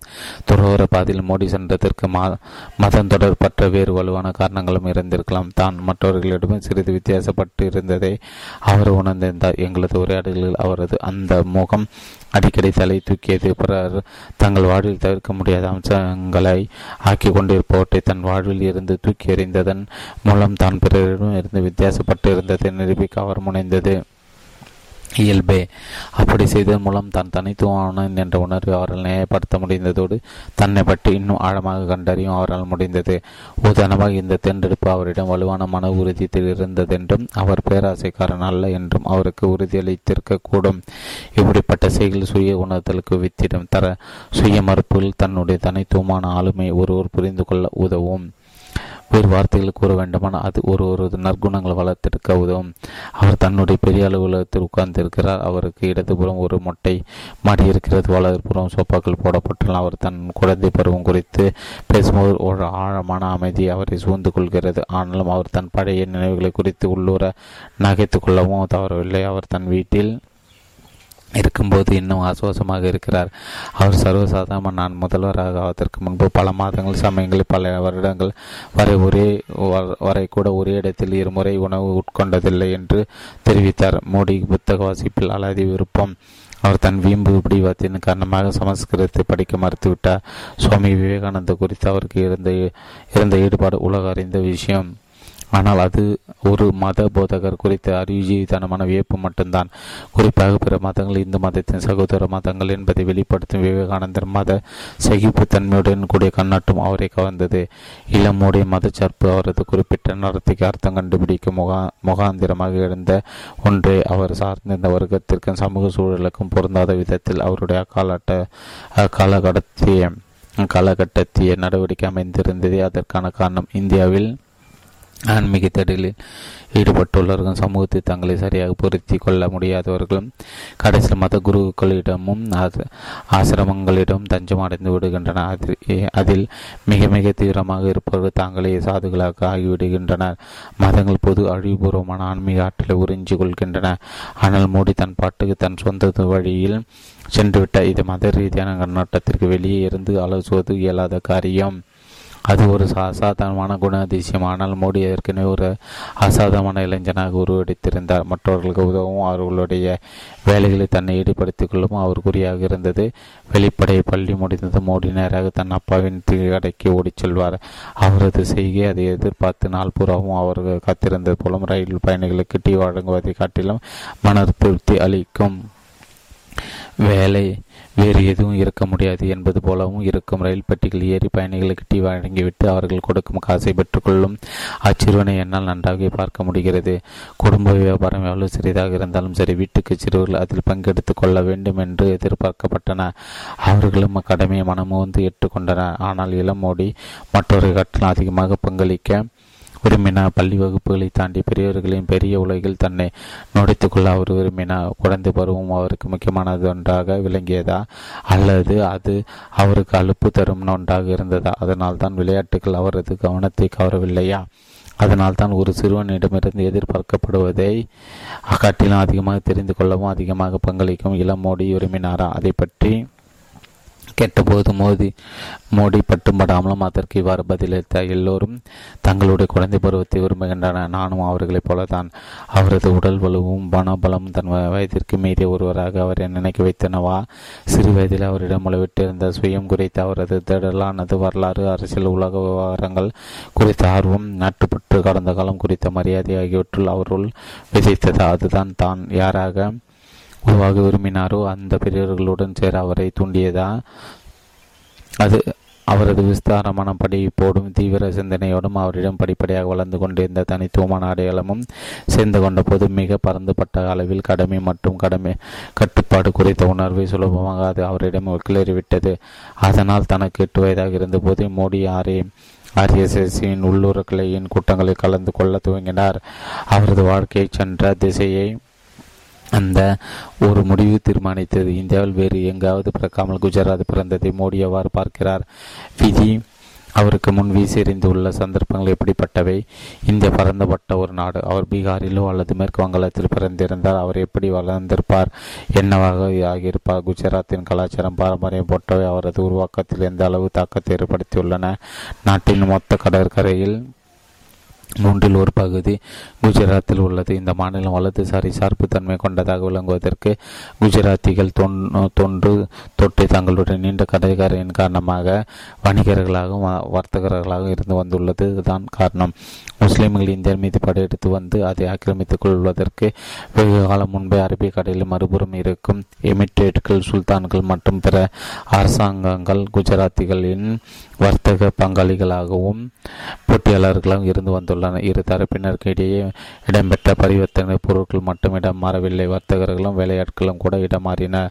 ஹரிபெரு முஸ்லிம் குறிப்பாக சன்னி முஸ்லிம்கள் நீண்ட காலத்திற்கு முன்பே குஜராத் குடியேறி இருந்தன கடல் கடந்து நடைபெற்ற வாணிபம் சாகத்தை விரும்புகின்ற ஆரையை துணிகின்ற வர்த்தக மனப்போக்கை பல மதங்களைச் சேர்ந்த குஜராத்திகளிடம் வளர்ந்துள்ளது. அதனால்தான் அவர்கள் உலகெங்கும் தங்களுடைய வர்த்தக பெயர்களை பரவிட்டுள்ளன. இன்றும் இங்கிலாந்தில் இருக்கும் மூளைக்கடைகள் குஜராத்தி குஜராத்திகளுக்கு சொந்தமாக இருக்கிறது. அமெரிக்காவில் மோட்டல்கள் என்றால் அது குஜராத்திகளுடையது என்று ஆகிவிட்டிருக்கிறது. தன்னுடைய வர்த்தக பாரம்பரியத்தின் சாட்சியாக இன்று குஜராத்தின் உடைகள் வடிவமைப்புகள் மற்றும் வண்ணங்களில் அரபிய அடிகள் அருகில் இரண்டாறு கலந்துள்ளது. குறிப்பாக சௌராஷ்டிரா மற்றும் குஜராத் மாநிலத்தின் தெற்கு பகுதியில் இது நன்றாகவே புலப்படும். இன்னும் பின்னால் திரும்பி பார்த்தால் ஒரு சில பழங்குடியினர் உடல் அமைப்பிலும் அவர்களது அலங்காரத்திலும் ஆப்பிரிக்க செயல் தெரியும். கிழக்கு ஆப்பிரிக்காவுடன் முதன் முதலாக வர்த்தகத்தில் ஈடுபட்டு அங்கு குடியேற இந்தியர்கள் குஜராத்திகளை குடியேறும் இடத்திற்கு ஏற்ப தங்களை கலாச்சார ரீதியாக மாற்றி அமைத்துக் கொள்ளும் மனப்போக்கு இதற்கு தேவை. தங்களை சுற்றி முழுக்க முழுக்க நிலங்களால் சூழப்பட்டுள்ள பிரதேசங்களில் உள்ளவர்கள் போல அல்லாது குஜராத்திகள் விசாலமானவர்கள் அவர்கள் வருவரை இரு கரம் கூப்பி வரவேற்பவர்களும் கூட இன்று ஈரான் இருக்கும் இடத்திலிருந்து சுமார் ஆயிரத்தி நானூறு ஆண்டுகளுக்கு முன்னால் தப்பியோடி வந்து குஜராத்தில் குடியேறிகளே பார்சி இன மக்கள் வெளிநாட்டவர்களோடான வர்த்தகங்கள் மட்டுமல்லாது உள்நாட்டின் நகர்ப்புறங்களுக்கும் கிராமப்புறங்களுக்கு இடையே நடைபெற்று வந்த வர்த்தகங்களும் குஜராத்தின் அரசியல் பலமான தாக்கத்தை ஏற்படுத்தி உள்ளன. இந்தியாவின் வேறு எந்த பகுதியை காட்டிலும் குஜராத் நகர்ப்புறங்களில் நடைபெறும் விஷயங்களின் தாக்கம் வெகு விரைவில் கிராமப்புறங்களில் பிரதிபலிக்கும். அதேபோல் அங்குள்ள கிராமப்புறங்களில் நடைபெறும் விஷயங்களின் தாக்கம் வெகு விரைவில் நகர்ப்புறங்களில் பிரதிபலிக்கும். பல நூற்றாண்டுகளின் ஊடாக குஜராத்தில் பரவியிருந்த தீவிரமான வர்த்தக கலாச்சாரம் நகர்ப்புறங்களுக்கும் கிராமப்புறங்களுக்கும் இடையே ஒரு அசாதாரண தகவல் தொடர்பு பிணைப்பை ஏற்படுத்தியிருந்ததுதான் இதற்கு காரணம். இது அபரிதமாக காணப்படும். சாலைகளின் வழியாக வெளிப்படுகிறது. தங்கு தரையற்ற முறையில் ஒரு இடத்திலிருந்து மற்றொரு இடத்திற்கு போவதற்கும் அவற்றுக்கிடையான நெருக்கம் அதிகரிப்பதற்கும் அது வழிவகுத்துள்ளது. இந்த ஒட்டுறவும் சந்தைக்கு ஆதரவாக செயல்படும் சூழல்களும் சேர்ந்து தொழில் முனைவு மற்றும் தனித்துவமான கலாச்சாரம் ஆகியவற்றிற்கு வகுத்து வழிவகுத்துள்ளதோ ஒரு கூட்டு அடையாளத்திற்கும் இட்டு சென்றுள்ளது. காலப்போக்கில் இது ஒரு ஆசீர்வாதமாக விளங்கி அதிக கணத்தில் ஒரு சாபக்கேடாக இருந்தது. மத கலவரங்கள் வெடித்த சமயங்களின் போது அது மொத்த மாநிலத்தை முடக்கி போட்டது. அதே சமயம் முறையாக இயல்பு வாழ்க்கையை திரும்ப வகையில் விதத்தில் பாதிப்புகளை சுறுசுறுப்பாக சீர் செய்யவும் துணை புரிந்தது. இந்த விஷயத்தில் மேற்கு வங்காளம் குஜராத்துக்கு நேர் எதிரான ஒன்றாக இருந்து வருகிறது. மனநிலை ரீதியாகவும் சரி கருத்து ரீதியாகவும் சரி வங்காளம் இடதுசாரி சார்பு கொண்டது. அதனிடம் வேறு ஒரு விதமான தனித்துவம் குடிக்கொண்டுள்ளது லாபத்தை விட அரசியலுக்கு முன்னுரிமை வழங்கும் அதன் போக்கு அதன் புவியிலும் வரலாற்றிலும் வேறு கொண்டுள்ளது ஆயிரத்தி தொள்ளாயிரத்தி பதினோராம் ஆண்டு வரை இந்தியாவை ஆண்டு ஆங்கிலேயரின் தலைநகரமாக கொல்கத்தா இருந்தது காலனி ஆதிக்க அரசரோடு இணைந்து பணியாற்றியதால் கிடைத்து வந்த அதிகாரத்துவம் பறிப்போய் கொண்டிருந்த சமயத்தில் ரஷ்யர்கள் தங்களுடைய புரட்சிக்கு வித்திட்டு கொண்டிருந்தன. வி எஸ் நைபால் ஆயிரத்தி தொள்ளாயிரத்தி அறுபத்தி நாலு கொல்கத்தா செத்து விட்டது என்று கூறினார் ஆங்கிலேய அரசாங்கத்துடன் முறிவு அதற்கு காரணமாக அமைந்தது. இங்குதான் இந்திய மறுமலர்ச்சி யுகம் பிறந்தது. இந்திய சீர்திருத்தவாதிகள் பல வங்காளிகளை ஆங்கில வங்காள உறவின் போது இரு தரப்பும் ஒருவரிடமிருந்து மற்றொரு பயன்பெற்றிருக்கவில்லை அதனால் இந்திய ஆற்றல் பொலிவடைந்து விட்டது. இது வருங்காலத்தில் தங்களது முகத்தை திருப்பிக் கொண்டு பழைய நினைவுகளிலும் அடையாளங்களும் குளிர் காய்ந்து கொண்டிருக்க அவர்களை தூண்டியது என்று நைப்பால் மறைமுகமாக சுட்டிக்காட்டுகிறார். பல வழிகளில் கொல்கத்தாவை இடதுசாரிகளுக்கு சொந்தமான மற்றொரு நகரமான பாரிஸோடு ஒப்பிடலாம். கொல்கத்தாவின் ஈபிள் கோபுரமான ஹவுரா பாலம் எப்படி பிரான்சின் புரட்சிக்கார கலைஞர்களின் கூடாரமாக பாரிஸ் விளங்கியதோ அதேபோல இந்தியாவின் அறிஜீவிகள் சித்தாந்த சிந்தனவாதிகள் திரைப்பட கலைஞர்கள் மற்றும் கவிஞர்களின் தாய்வீடாக கொல்கத்தா விளங்கியது. பாரிலை போலவே கொல்கத்தாவும் தம் பெரும் பழம்பெருமையில் மூழ்கி கிடக்கும் ஒரு நகரம். மோடி கொல்கத்தாவில் பிறந்திருந்தால் எப்படி இருந்திருக்கும்? தான் வித்தியாசமான என்ற எண்ணம் தான் ஒரு புத்தக புழுவாக இருந்தது. தனிமை விரும்பியது. ஆகியவை அவருடன் ஓடிக்கொண்டிருந்த காரணத்தால் அந்த நகரின் ஆன்மாவோடு அவர் ஒன்றி போயிருப்பார். அதோடு நன்றாக புரிந்திருப்பார்.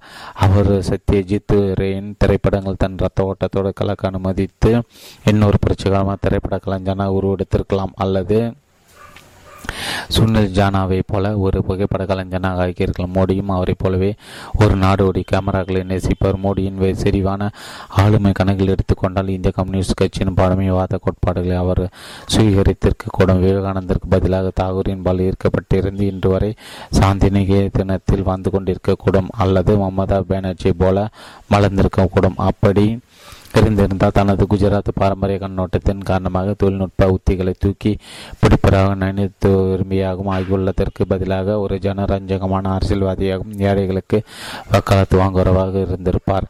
அப்படி ஒரு நிலைமை ஏற்பட்டிருந்த மகாத்மா காந்தி வல்லபாய் பட்டேல் முகமது அலி ஜின் ஆகியோரை வளர்த்தெடுத்த அதே சூழலால் புடம் போட்டு இருக்க மாட்டார் என்பதால் இப்போது பிரதம மந்திரன் பதவிக்கு போட்டியிட்டு இருப்பாரா?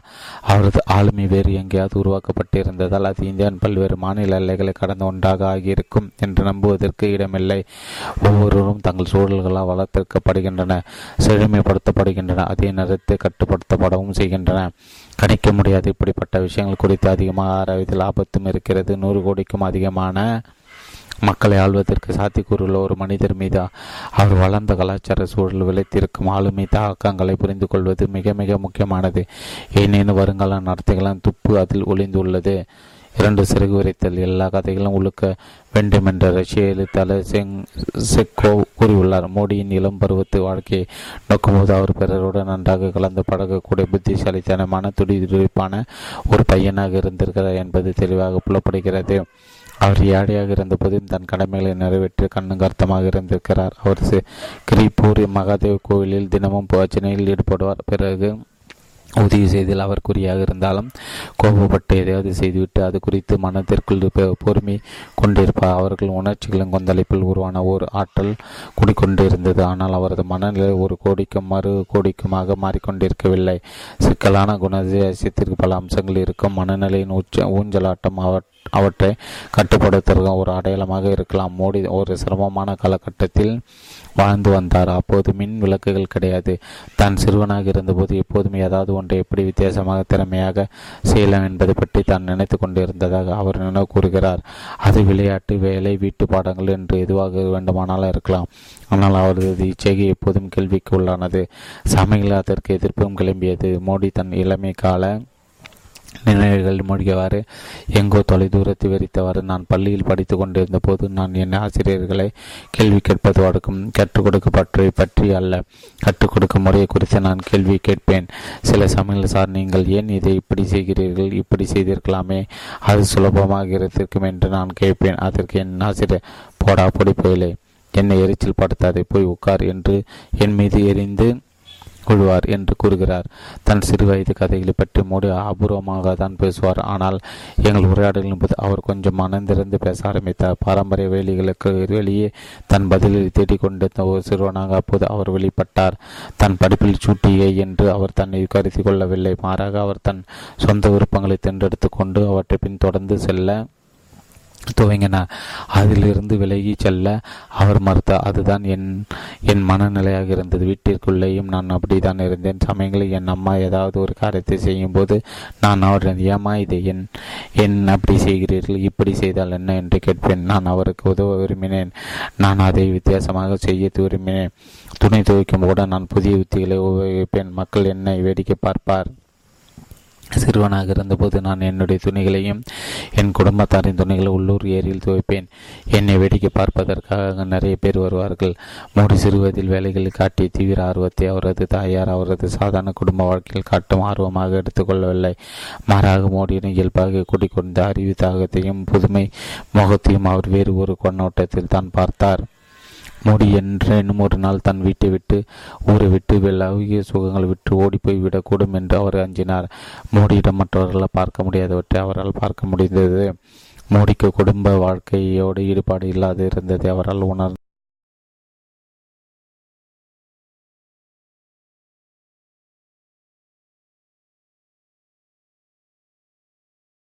புரிந்து கொள்ள முடிந்தது. வினோதமாக மூடி மீண்டும் குடும்பத்திற்கு எடுத்து பிடித்து வைத்து அவருக்கு கால்கட்டு போட அவரது குடும்பத்தார் மேற்கொண்ட முயற்சிகளை அவர் குடும்பத்திலிருந்து நிரந்தரமாக பிரிந்து ஓடிவிட காரணமாக அமைந்தது.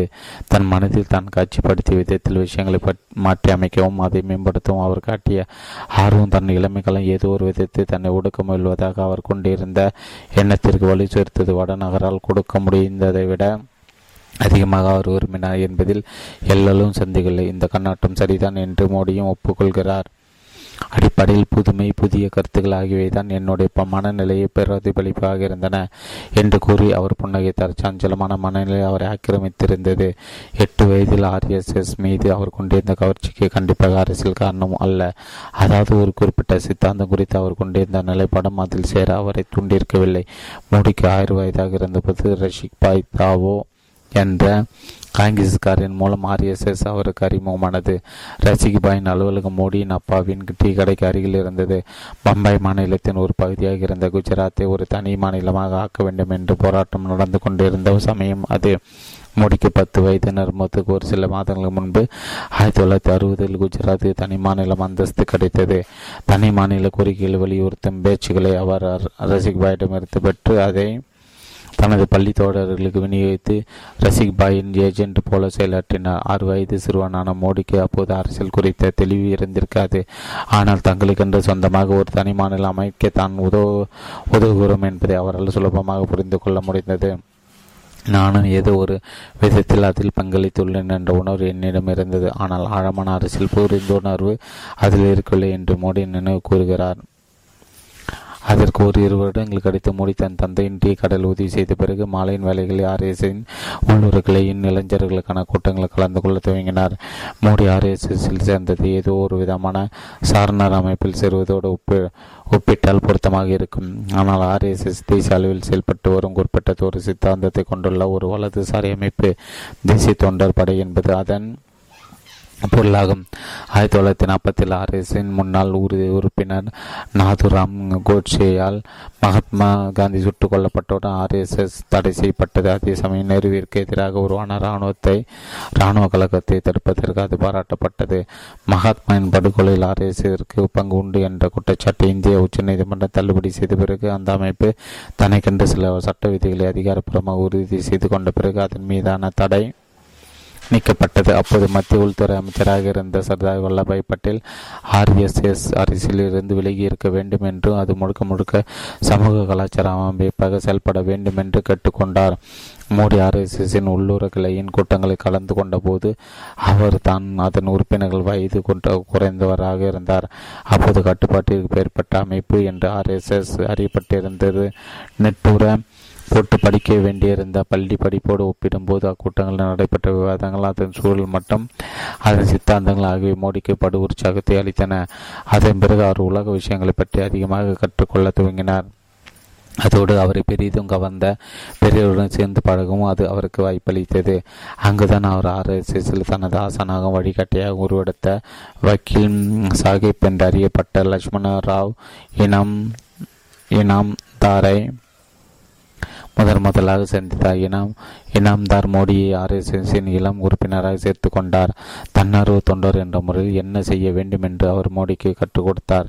அர்ப்பணிப்பு பற்றற்று இருத்தல் கடின ஒடிப்பு ஆகியவற்றை அடிப்படையாக வைத்து கட்டியெடுப்பட்ட ஒரு அமைப்பின் தலைவர்களை உருவாக்கும் மௌன புரட்சி என்று தன் பின்னாளில் அடைக்க அடைத்த திட்டத்தை மோடி தன்னை இணைத்துக் கொண்டார். சிறுவ சிறுவனாக இருந்தபோதே தன்னை கவர்ந்த விவேகானந்தோடு சேர்ந்து வக்கீல் சாகுப்பும் மோடியின் அரசியல் கண்ணோட்டம் குறித்தும் மனித ஆற்றலின் மகத்துவம் குறித்தும் ஆழமான தாக்கத்தை ஏற்படுத்தின. இப்போது மருத்துவ மதிப்பீடுகள் மற்றும் பண்பு நலனை கண்டுபிடிக்க முயற்சித்து அதில் கவனம் செலுத்த வேண்டும் என்று அவர் எங்களுக்கு கற்றுக் கொடுத்து வந்தார் என்று மோடி கூறினார். பிறகு பலவீனங்களில் கவனம் செலுத்தாதீர்கள். நம் எல்லோரிடம் ஏகப்பட்ட பலவீனங்கள் இருக்கின்றன. மற்றவர்களிடம் உள்ள வலிமைகளை மீது கவனத்தை குவியுங்கள். பள்ளி டீ கடை மற்றும் அரசின் கிளை என்று அலைந்து கொண்டிருந்த மோடியின் வாழ்க்கையில் விரைவில் உல உலக விவகாரங்கள் தலையிட துவங்கும். சுதந்திரத்துக்கு பிந்தைய இந்தியாவில் ஏன் இன்று வரை கூட இந்தியாவிற்கு மிகப்பெரிய அவமானாக இருந்து வரும் ஆயிரத்தி தொள்ளாயிரத்தி அறுபத்தி ரெண்டு சீன ஆக்கிரமிப்பு அவரது முதல் அதிர்ச்சியாக இருந்தது. சோவியத் யூனியன் மற்றும் அமெரிக்காவிற்கிடையே கியூபா ஏவுகணை நெருக்கடி ஏற்பட்டிருந்த அதே சமயத்தில் இந்திய சீன போர் மூண்டது. எதிர்ச்சியான விஷயம் அல்ல அந்த நெருக்கடியின் போது இந்தியா சோவியத் யூனியனுக்கு ஆதரவு அளித்து வந்ததால் அப்போது இந்தியாவின் மீது கவனம் திசை திரும்பி இருந்தது. நீண்ட காலமாக இந்திய சீன எல்லையில் சச்சரவுகள் அறிகுறி தென்பட்டு வந்த போதிலும் சீனா தனது தந்திர தந்திரோபாய மேலாண்மையாலும் தளவாட மேலாதிக்கத்தாலும் இந்திய இராணுவத்தை எளிதாக புறம் தள்ளியது. வடகிழக்கு எல்லை அமைப்பால் நிர்வகிக்கப்பட்டு வந்த பல பகுதியில் சீன படைகள் கடலென புகுந்தன. அருணாச்சல பிரதேசத்தில் உள்ள பொம்ப பொம்டில்லா என்ற இடத்திற்கு அருகே உள்ள மிக உயர்ந்த மலை பிரதேசமான நம்கா சூவில் நடைபெற்ற போரில் இந்தியாவின் புகழ்பெற்ற ஏழாவது இந்திய காலால் படைக்குழு சீனா படையால் தூசம் செய்யப்பட்டது. செங்கழுகுகள் என்று பெருமையாக அழைக்கப்பட்ட இரண்டாம் உலகப் போர் என்பது உலகின் பல போர் தளங்கள் வீரமுடன் போரிட்டு இருந்த இப்படையினர் கமாண்டர் உயிரோடு பிடிக்கப்பட்டு சித்திரவதை செய்யப்பட்டார். அரசின் அவமானத்தை மறுப்பதற்கு இந்த படைக்குழு பின்னர் கலைக்கப்பட்டால் இதில் இருந்த ஒவ்வொரு வீரரும் கடைசி துளி ரத்தம் இருந்த வரையிலும் கடைசி தோட்டா இருந்த வரையிலும் வீரமாக போரிட்டு மடிந்தனர் ஊழல் மிக்கதாக இருந்து வந்த அதிகார போதை தலைக்கேறி இருந்த அஸ்லாம் நிர்வாகத்தினர் முதுகொடிந்து அங்கிருந்து ஓடிவிட்டனர்.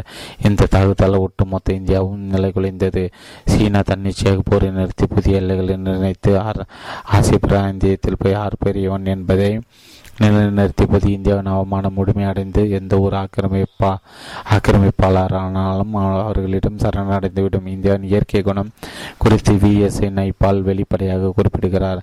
இந்த அதிர்ச்சி தோல்வியின் போது தாக்கம் விளைக துவங்கிய போது இந்திய மக்கள் ஆத்திரமடைந்தனர். நாட்டுப்பற்று இன்னும் அதிகமாக அவர்களை பற்றி கொண்டது. ஆர்எஸ் இரவு கூட்டங்களை தவறாமல் கலந்து கொண்டிருந்த பன்னிரண்டு வயது சிறுவன் மோடி வரை இது வந்து சேர்ந்து விட்டது. தனது சமாதான வெளியுறவு கொள்கைக்காக நேரு கடுமையாக விமர்சிக்கப்பட்டார். இரட்டை வேடம் போட்டுக்கொண்டு ஆக்கிரமிப்பு பண்பட விளங்கிய அண்டிய நாட்டு சீன கம்யூனிஸ்டுகளும் சகோதரத்துவ மனப்பான்மை கட்டி வந்ததற்காக காங்கிரசும் சாடப்பட்டது. இந்திய அரசும் இந்திய இராணுவம் சரியான பாடத்தை கற்றுக்கொள்ள அந்த ஆக்கிரமிப்பு உதவியது.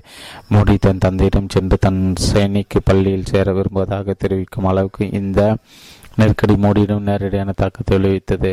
இராணுவ மாதிரியின் அடிப்படையில் அமைக்கப்பட்டிருந்த இப்பள்ளிகள் ஒரு வருடத்திற்கு முன்பாக மத்திய பாதுகாப்பு அமைச்சராக இருந்த கிருஷ்ணன் மேனன் அவர்களால் நிறுவப்பட்டவை. அப்போது பதிமூன்று வயதாக இருந்த மோடி தொடக்க பள்ளி படிப்பை அப்போதுதான் முடித்திருந்தார்.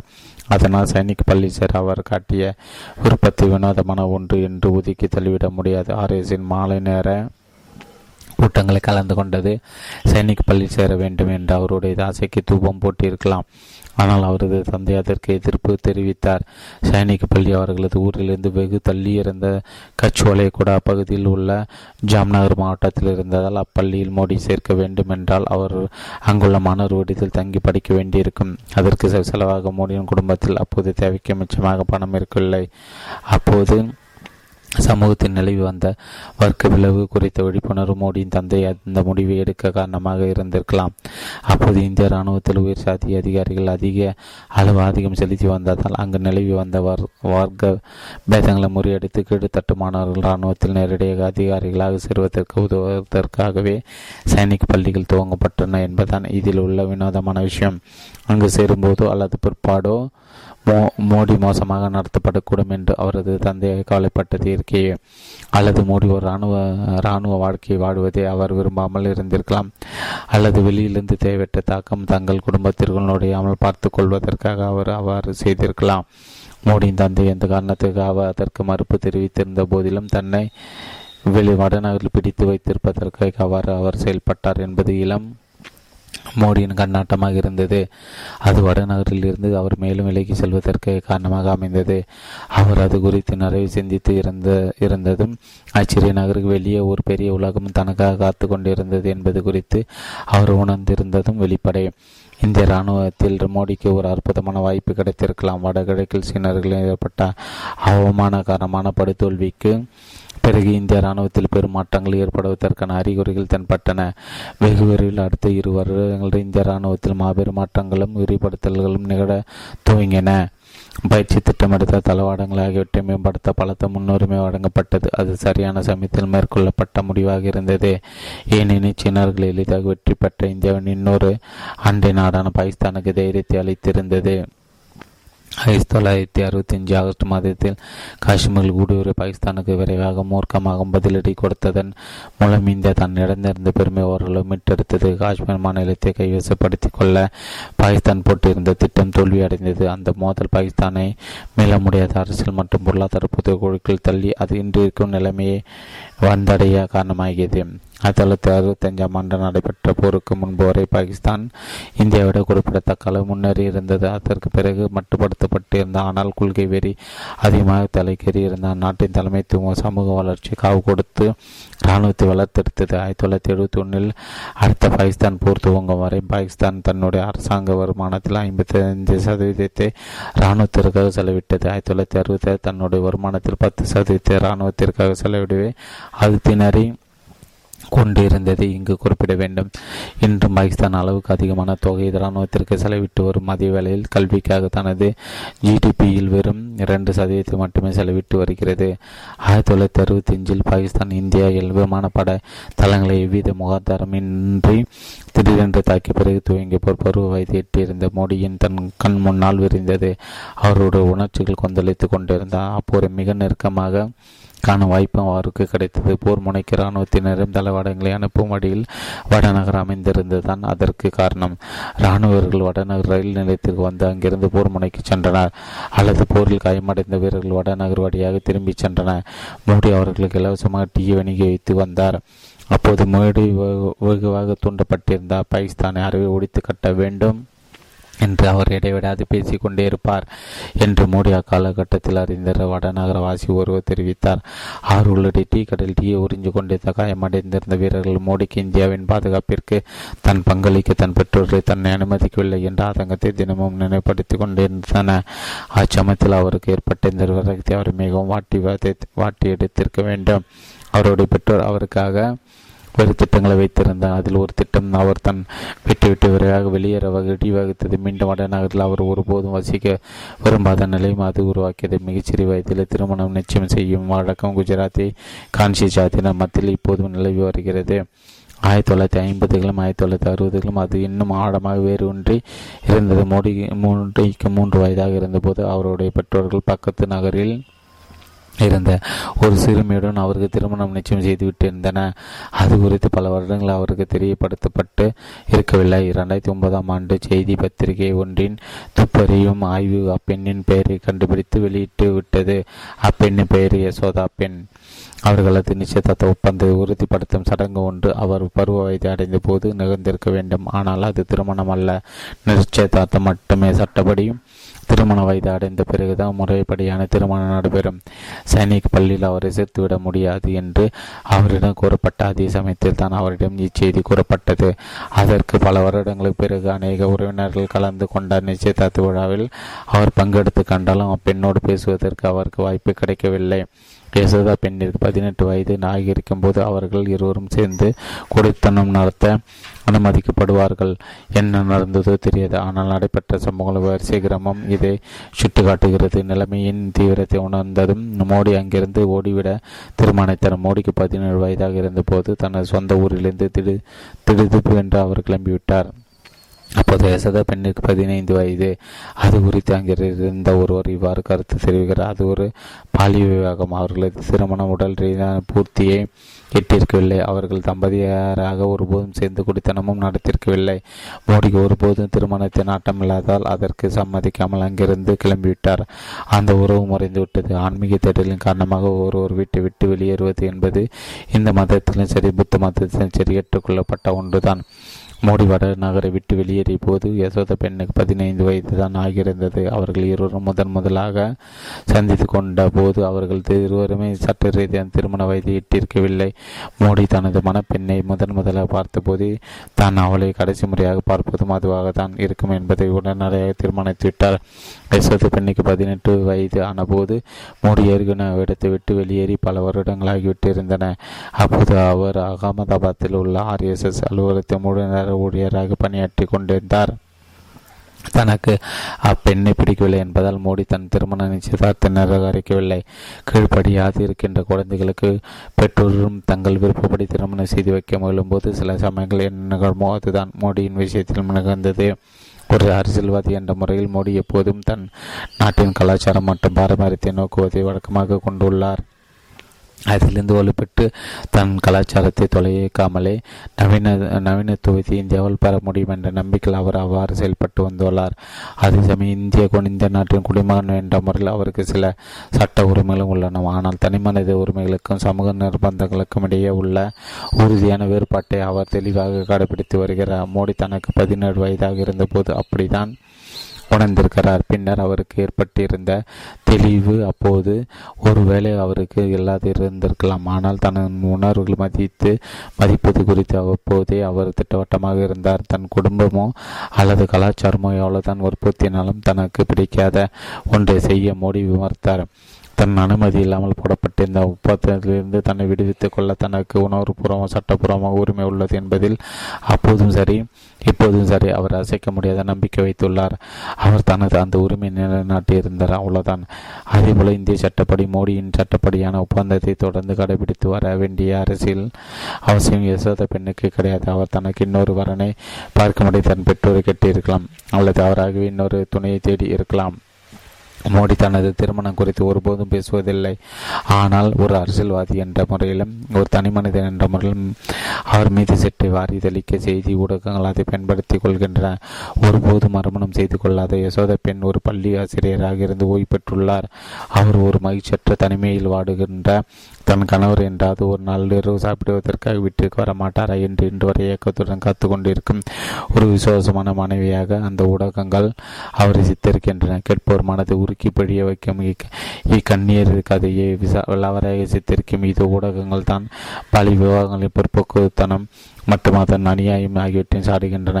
தன்னுடைய பாலியல் நிச்சயதார்த்தத்தை முறித்ததன் மூலம் தன் பெற்றோருடனான தனது உறவை துண்டிக்கப்படும் பிரச்சனை தீவிரமடைந்திருந்த போது மோடி வடநகரிலிருந்து பி என் உயர்நிலைப் பள்ளி தனது பள்ளி இறுதி மதிப்பை முடித்து உள்ளூரில் இருந்த கல்லூரி ஒன்றில் சேர்ந்திருந்தார்.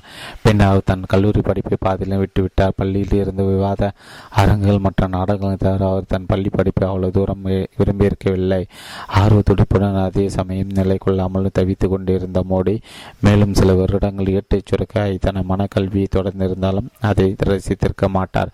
பின்னாலே அவர் அஞ்சல் வடி கல்வி மூலம் குஜராத் பல்கலைக்கழகத்தில் இருந்து அரசியல் புந்துகளை பட்டம் பெற்றார். அச்சமயத்தில் அவர்கள் உணர்ச்சி கொந்தளிப்புகள் அதிகாரத்தால் அவர் வீட்டை விட்டு வெளியேறுவது என்ற திடீர் தீர்மானத்திற்கு வந்தார். மோடி தன் படிப்பை பாதியில் நிறுத்திவிட்டு தெளிவான நோக்கம் எதுவுமின்றி தன் இமேலை பகுதியில் பார்க்கப் போவதாக தன் குடும்பத்தினரிடம் அறிவித்ததும் அவர்கள் அதிர்ச்சி அடைந்ததில் வியப்பில்லை. அதற்கு அவர்கள் எதிர்ப்பு தெரிவித்த போதிலும் தான் தான் தன் தீர்மானத்தை உறுதியாக இருந்ததாக அவர்களும் தெரிவித்து அதற்கான நாளையும் அவர் குறித்து விட்டார். ஆனால் அவர்களுடைய ஆசையுடன் கிளம்ப அவர் விரும்பினார். மோடியின் தலையை கணம் தவிர வேறு எந்த விதமான முரண்பாடுகளும் அவருக்கும் அவர் குடும்பத்தாருக்கும் இடையே அப்போது இருந்ததாக தெரியவில்லை. அது ஒரு பதினேழு வயது பையனிடம் காணப்பட்டதில் வியப்பில்லை. அதோடு அவர் சிறுவனாக இருந்தபோது அத்தகைய குணாம்சத்தை வெளிப்படுத்தியிருந்தார். அவர் அவர்களுடைய அதிர்வாதங்களுடன் கிளம்ப எத்தனைத்தது அவர் தன் பெற்றோர் மேல் வைத்திருந்த அளவு கடந்த பாசத்தை பறைச்சாற்றுகிறது ஆனாலும் ஒரு விதத்தில் அது உணர்ச்சி பூர்வமான மிரட்டல் தந்திரம்தான்.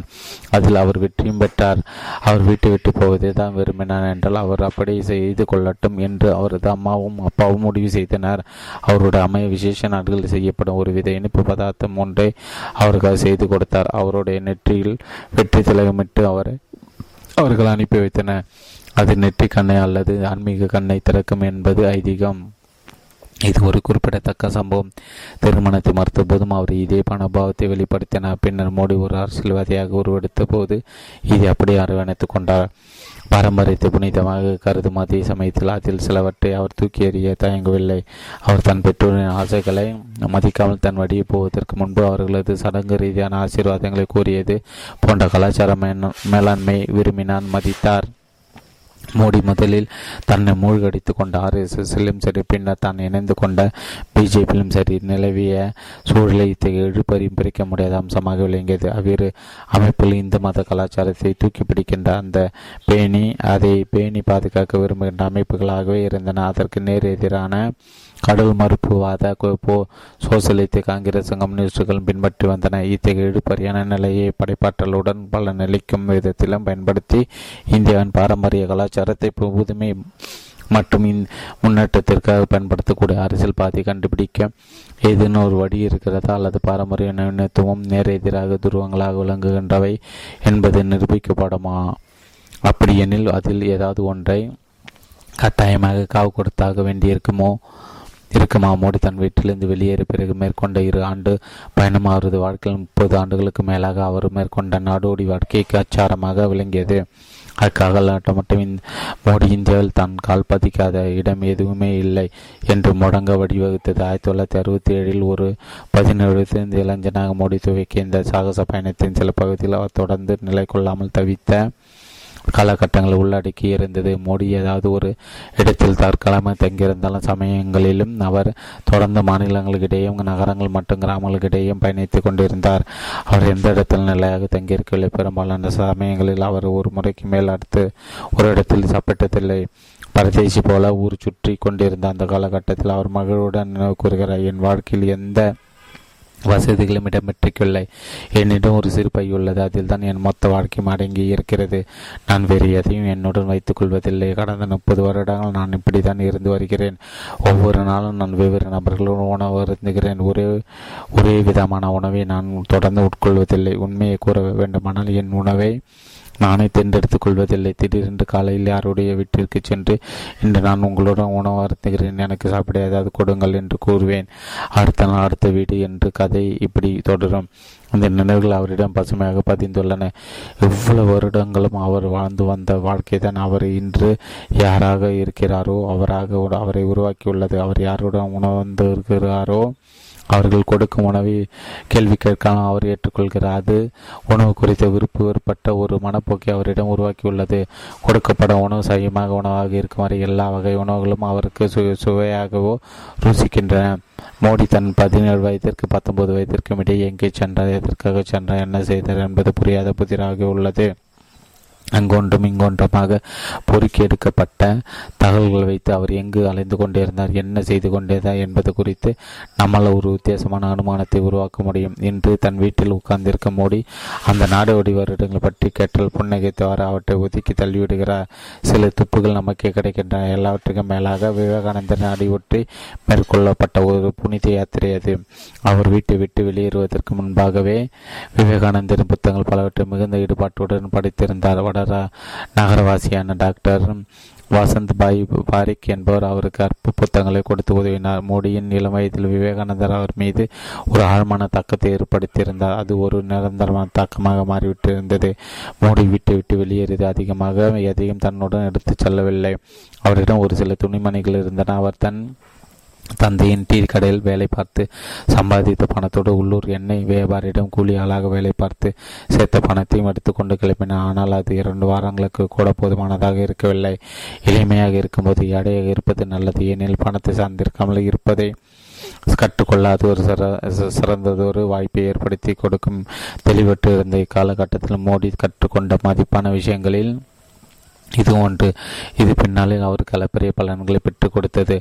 குழப்பம் மிகுந்த இந்த அரசியல் சூழல் ஒரு அரசியல்வாதியாக அவர் உருவான போது அங்கு நிலவிய சபலத்திற்கு அடிப்படையாமல் இருக்க அது அவருக்கு உதவியது. ஆயிரத்தி தொள்ளாயிரத்தி அறுபத்தி எட்டு ஆண்டு கோடை காலத்தில் மோடி முதலில் கொல்கத்தா நகரில் ஹூக்லி ஆற்றின் மேற்கு கரைகளில் உள்ள பெல்லூர் மடத்திற்கு போய் சேர்ந்தார். இந்த மடம் ராமகிருஷ்ண பரமஹம்சரின் கோவில் மற்றும் மடமாகவும் விவேகானந்தர் நிறுவிய ராமகிருஷ்ண மடத்தின் தலைமையகமாக விளங்கி வருகிறது. இது பத்தொன்பதாம் நூற்றாண்டு இறுதியில் நிறுவப்பட்டிருந்தாலும் தற்போதுள்ள கட்டடம் ஆயிரத்தி தொள்ளாயிரத்தி முப்பத்தி அஞ்சில் கட்டப்பட்டது. மோடி அங்கு சென்றபோது சுவாமி மாதா பானந்த ஜி மகராஜ் தன் தலைவராக இருந்தார். ஆனால் அந்த மடம் முதுகலை பட்டம் பெற்ற படிப்புகள் ஒன்று என்பதை மோடி கண்டுபிடித்தார். அங்கு படிக்க வேண்டுமானால் அவர் முதலில் கல்லூரி இளங்கலை பட்டம் படிப்பு படித்து முடிக்க வேண்டும் என்று சுவாமி மாதா பானந்தஜி மகராஜ் கூறினார். அந்த மடத்தில் சுமார் ஒரு வார காலம் தங்கிவிட்டு மோடி கொல்கத்தாவையும் அதன் சுற்றுப்புறங்களையும் சுற்றி பார்க்க சென்று விட்டார். பின்னர் அவர் வடக்கு நோக்கி நகர்ந்தார். பயண செலவுகளுக்கு அவர் ஏதாவது வேலை செய்து சம்பாதித்தாரா? அல்லது பிறரிடம் கையேந்தினார் என்று தெரியவில்லை. ஒரு முறை சிலிகுரியை தாண்டி கவுகாத்தி அல்லது அதற்கு அப்பால் உள்ள வானாந்திரமான ஒரு பகுதி வரை அவர் சென்றுள்ளார். அங்கு அவர் ஒரு சாமியரை சந்தித்து அவருடன் பேச்சு கொடுத்துள்ளார். அவர் மிக ஒல்லியாக இருந்தார். அவரது தோல் ஒளி புகக்கூடியதாக இருந்தது போல தோன்றியது. மோடி அவருடன் சுமார் ஒரு மாத காலம் தங்கியிருந்து அவருடைய தோட்டத்தில் அவருக்கு உதவியை உதவி கொண்டும் அவருடன் ஆன்மீக உரையாடல் ஈடுபட்டு கொண்டும் காலத்தை கடித்திருக்கிறார் பின் அங்கிருந்து கிளம்பிவிட முடிவு செய்திருக்கிறார். பின் எப்படியோ அவர் விவேகானந்தர் இன்னொரு மனமான அத்வைதா ஆசிரமத்துக்கு வந்து சேர்ந்துள்ளார். அது இமயமலையில் உள்ள அல்மோரா என்ற இடத்தில் அமைந்திருந்த அருமையான மாளிகையாகும் மோடி ஏற்கனவே இந்தியாவின் ஒரு கோடியில் இருந்த குஜராத்தில் இருந்து மறுகோடியில் இருந்த கொல்கத்தாவிற்கு பயணம் செய்திருந்ததால் அவர் வடக்கு நோக்கி பயணம் செய்வதை தேர்ந்தெடுக்க தேர்ந்தெடுத்திருக்க வேண்டும். பீகார் மற்றும் உத்தரப்பிரதேசம் வழியாக அவர் அங்கு சென்றடைந்து இருக்க வேண்டும். மோடியின் சாகச பயணம் ஒரு விதமான தேடல் தான் ஆனால் அவர் சமயத்தில் ஒரு துருவியாக ஆக வேண்டும் என்று தீவிரமாக எண்ணிக்கொண்டிருந்தாரா அல்லது தன்னை தொலைத்துவிட்டு என்ன செய்வது என்று திக்கு திசையாமல் அலைந்து கொண்டிருந்தாரா அல்மாரால் அவர் விவேகானந்தன் போதைகளை மேலும் உள்வாக்கியும் கொண்டார். இங்கும் கொல்கத்தாவில் கிடைத்த அதே பதில் தான் அவருக்கு கிடைத்தது. கல்லூரி படிப்பு முடித்துவிட்டு வந்து முயற்சி செய். மோல் மோடி மேலும் ஒரு வருடம் அலைந்துவிட்டு மீண்டும் குஜராத்துக்கு வந்து சேர்கிறார். அது விவேகானந்தரோடு தொடர்புடைய மூன்றாவது இடம். அது ராஜ்காட்டில் உள்ள ராமகிருஷ்ண மடம். அவர் அவ்விடத்தை தில்லி மற்றும் ராஜஸ்தான் வழியாக வந்தடைகிறார். பார்த்த இடங்களை பார்க்காமல் புதிய இடங்களை பார்ப்பதில் அவருக்கு விருப்பம் இருந்தது. அங்கு வருவதற்கு முன்பு இமயமலையில் கொஞ்சம் அலைந்து தெரிந்த பிறகு இமாச்சல பிரதேசத்திற்கு சென்றிருக்கிறார். அந்த இடம் அவருக்கு இன்றும் பிடித்தமான ஒரு இடமாக விளங்குகிறது. இருபது ஆண்டுகளுக்கு பிறகு பிஜேபியின் பொது செயலர் என்ற முறையில் அவர் அங்கு மீண்டும் திரும்பி வருவார். இப்போது பத்தொன்பது வயது வயது கூட நிரம்பிராத மோடி தன்னுடைய சொந்த இந்திய தரிசனத்தை மேற்கொண்டிருந்தார். ஏராளமான புதிய எண்ணங்கள் அவருடைய மனதில் முளைத்தெழுந்தன. அவை தன்னுடன் நிரந்தரமாக தங்கிவிட்டன என்பதை அவர் ஒப்புக்கொள்கிறார். ஆனால் அவர் இப்போது வருங்காலத்து பற்றியும் இந்தியா குறித்த தனது கனவுகள் பற்றியும் அரசாட்சி வளர்ச்சி பொருளாதார சீர்திருத்தம் ஆகியவற்றை பற்றி பற்றி மட்டுமே பேச விரும்புகிறார். ராஜ்கட் மாடத்தில் துறவர் வழக்கில் இருந்த அவர் மூன்றாவது முறையாக திரும்பி அனுப்பப்படுகிறார். ஆயிரத்தி தொள்ளாயிரத்தி அறுபத்தில் இருந்தே அங்கு இருந்து வரும் அதன் தலைவர் அஸ்மா அஸ்மானந்த ஜி சுவாமிகள் ராமகிருஷ்ண மடத்துறவியாக அவரை பற்றி மறந்து விடுமாறும் அதற்கு அவர் எட்டவர் அல்ல என்று மோடியிடம் தெரிவிக்கிறார். இது ஒரு நம்பகமான செய்தி. ஏனெனில் இருநூத்தி பதிமூணில் வேலூர் மடத்திற்கு மோடி விஜயம் செய்து அங்கிருந்த மட மடத்தலைவரை சந்தித்த போது இதை தெரிவிக்கிறார். உண்மையில் பல வருடங்கள் முன்பு தனக்கு சிறப்பு சிறந்த அறிவுரை வழங்கியதற்கு மோடி அவருக்கு நன்றி கூறினார். ஆயிரத்தி தொள்ளாயிரத்தி அறுபத்தி ஒன்பதில் மடத்துறையில் அவரை திறம்பட ஆராய்ந்தே அவருக்கு அறிவுரை வழங்கியுள்ளனர். அவரால் அப்போது தன்னிடம் பார்க்க முடியாத ஒன்றை துறவிகளால் பார்க்க முடிந்திருக்கிறது. அவர் எதை தேடிக்கொண்டிருந்தாரோ அதை துறவு வாழ்க்கை வாழ்வதன் மூலம் அவரால் அடைய முடியாது என்பதே அது. அவரது விதி வேறு இடத்தோடு பின்னி விடைந்திருக்கிறது என்றும் அதை அங்குதான் அவர் தேட வேண்டும் என்றும் அஸ்மானந்தஜி சுவாமிகள் அவரிடம் தெரிவித்திருக்கிறார். அதற்கு பிறகு மோடி தன் வாழ்க்கை பாதையை மாற்றிக்கொண்டார். இன்றிற்கு மோடிக்கும் அப்போதுள்ள அஸ்திவாரம் போடப்பட்டது. மோடிக்கு அந்த இரண்டு வருடங்கள் புத்துணர்வு ஊட்டக்கூடிய அதே சமயத்தில் வசதிகளற்ற காலகட்டமாக கூடி வாழ்ந்த அதே சமயத்தை தனிமையாக உணர்ந்த காலகட்டமாக இருந்தன. வயதான காலத்தில் அனுபவிக்க தயங்கி கண்ட அதே சமயத்தில் இளமையாக இருக்கும்போது இறங்க துணிகின்ற கடின உடைப்பிற்கு அஞ்சாத காலகட்டமாக அவை விளங்கின. ஆனால் மோடி பொறுத்தவரை அவை மிக சரியாக செலவிடப்பட்ட இரண்டு வருடங்களாக அமைந்தன. ஏனெனில் ஆழமான உணர்ச்சி பூர்வமான தளத்தில் அவர் செல்ல வேண்டிய பாதியாவை அவருக்கு சுட்டிக்காட்டின தனது வருங்காலம் குறித்து அவருக்கு இருந்த சந்தேகங்களை போக்கி தன்னை தெளிவாக புரிந்து கொள்ள அவை அவருக்கு உதவின. மோடிக்கு விவேகானந்தர் இருந்த பக்தி உண்மையானது. அது அவரது ஆளுமையோடு மிக சரியாக பொருந்தியது. துறவர வாழ்க்கையில் இருந்து விவேகனால விவேகானந்தர் போதனைகளில் இருந்து விலக வேண்டுமென்று அதற்கு அர்த்தமில்லை.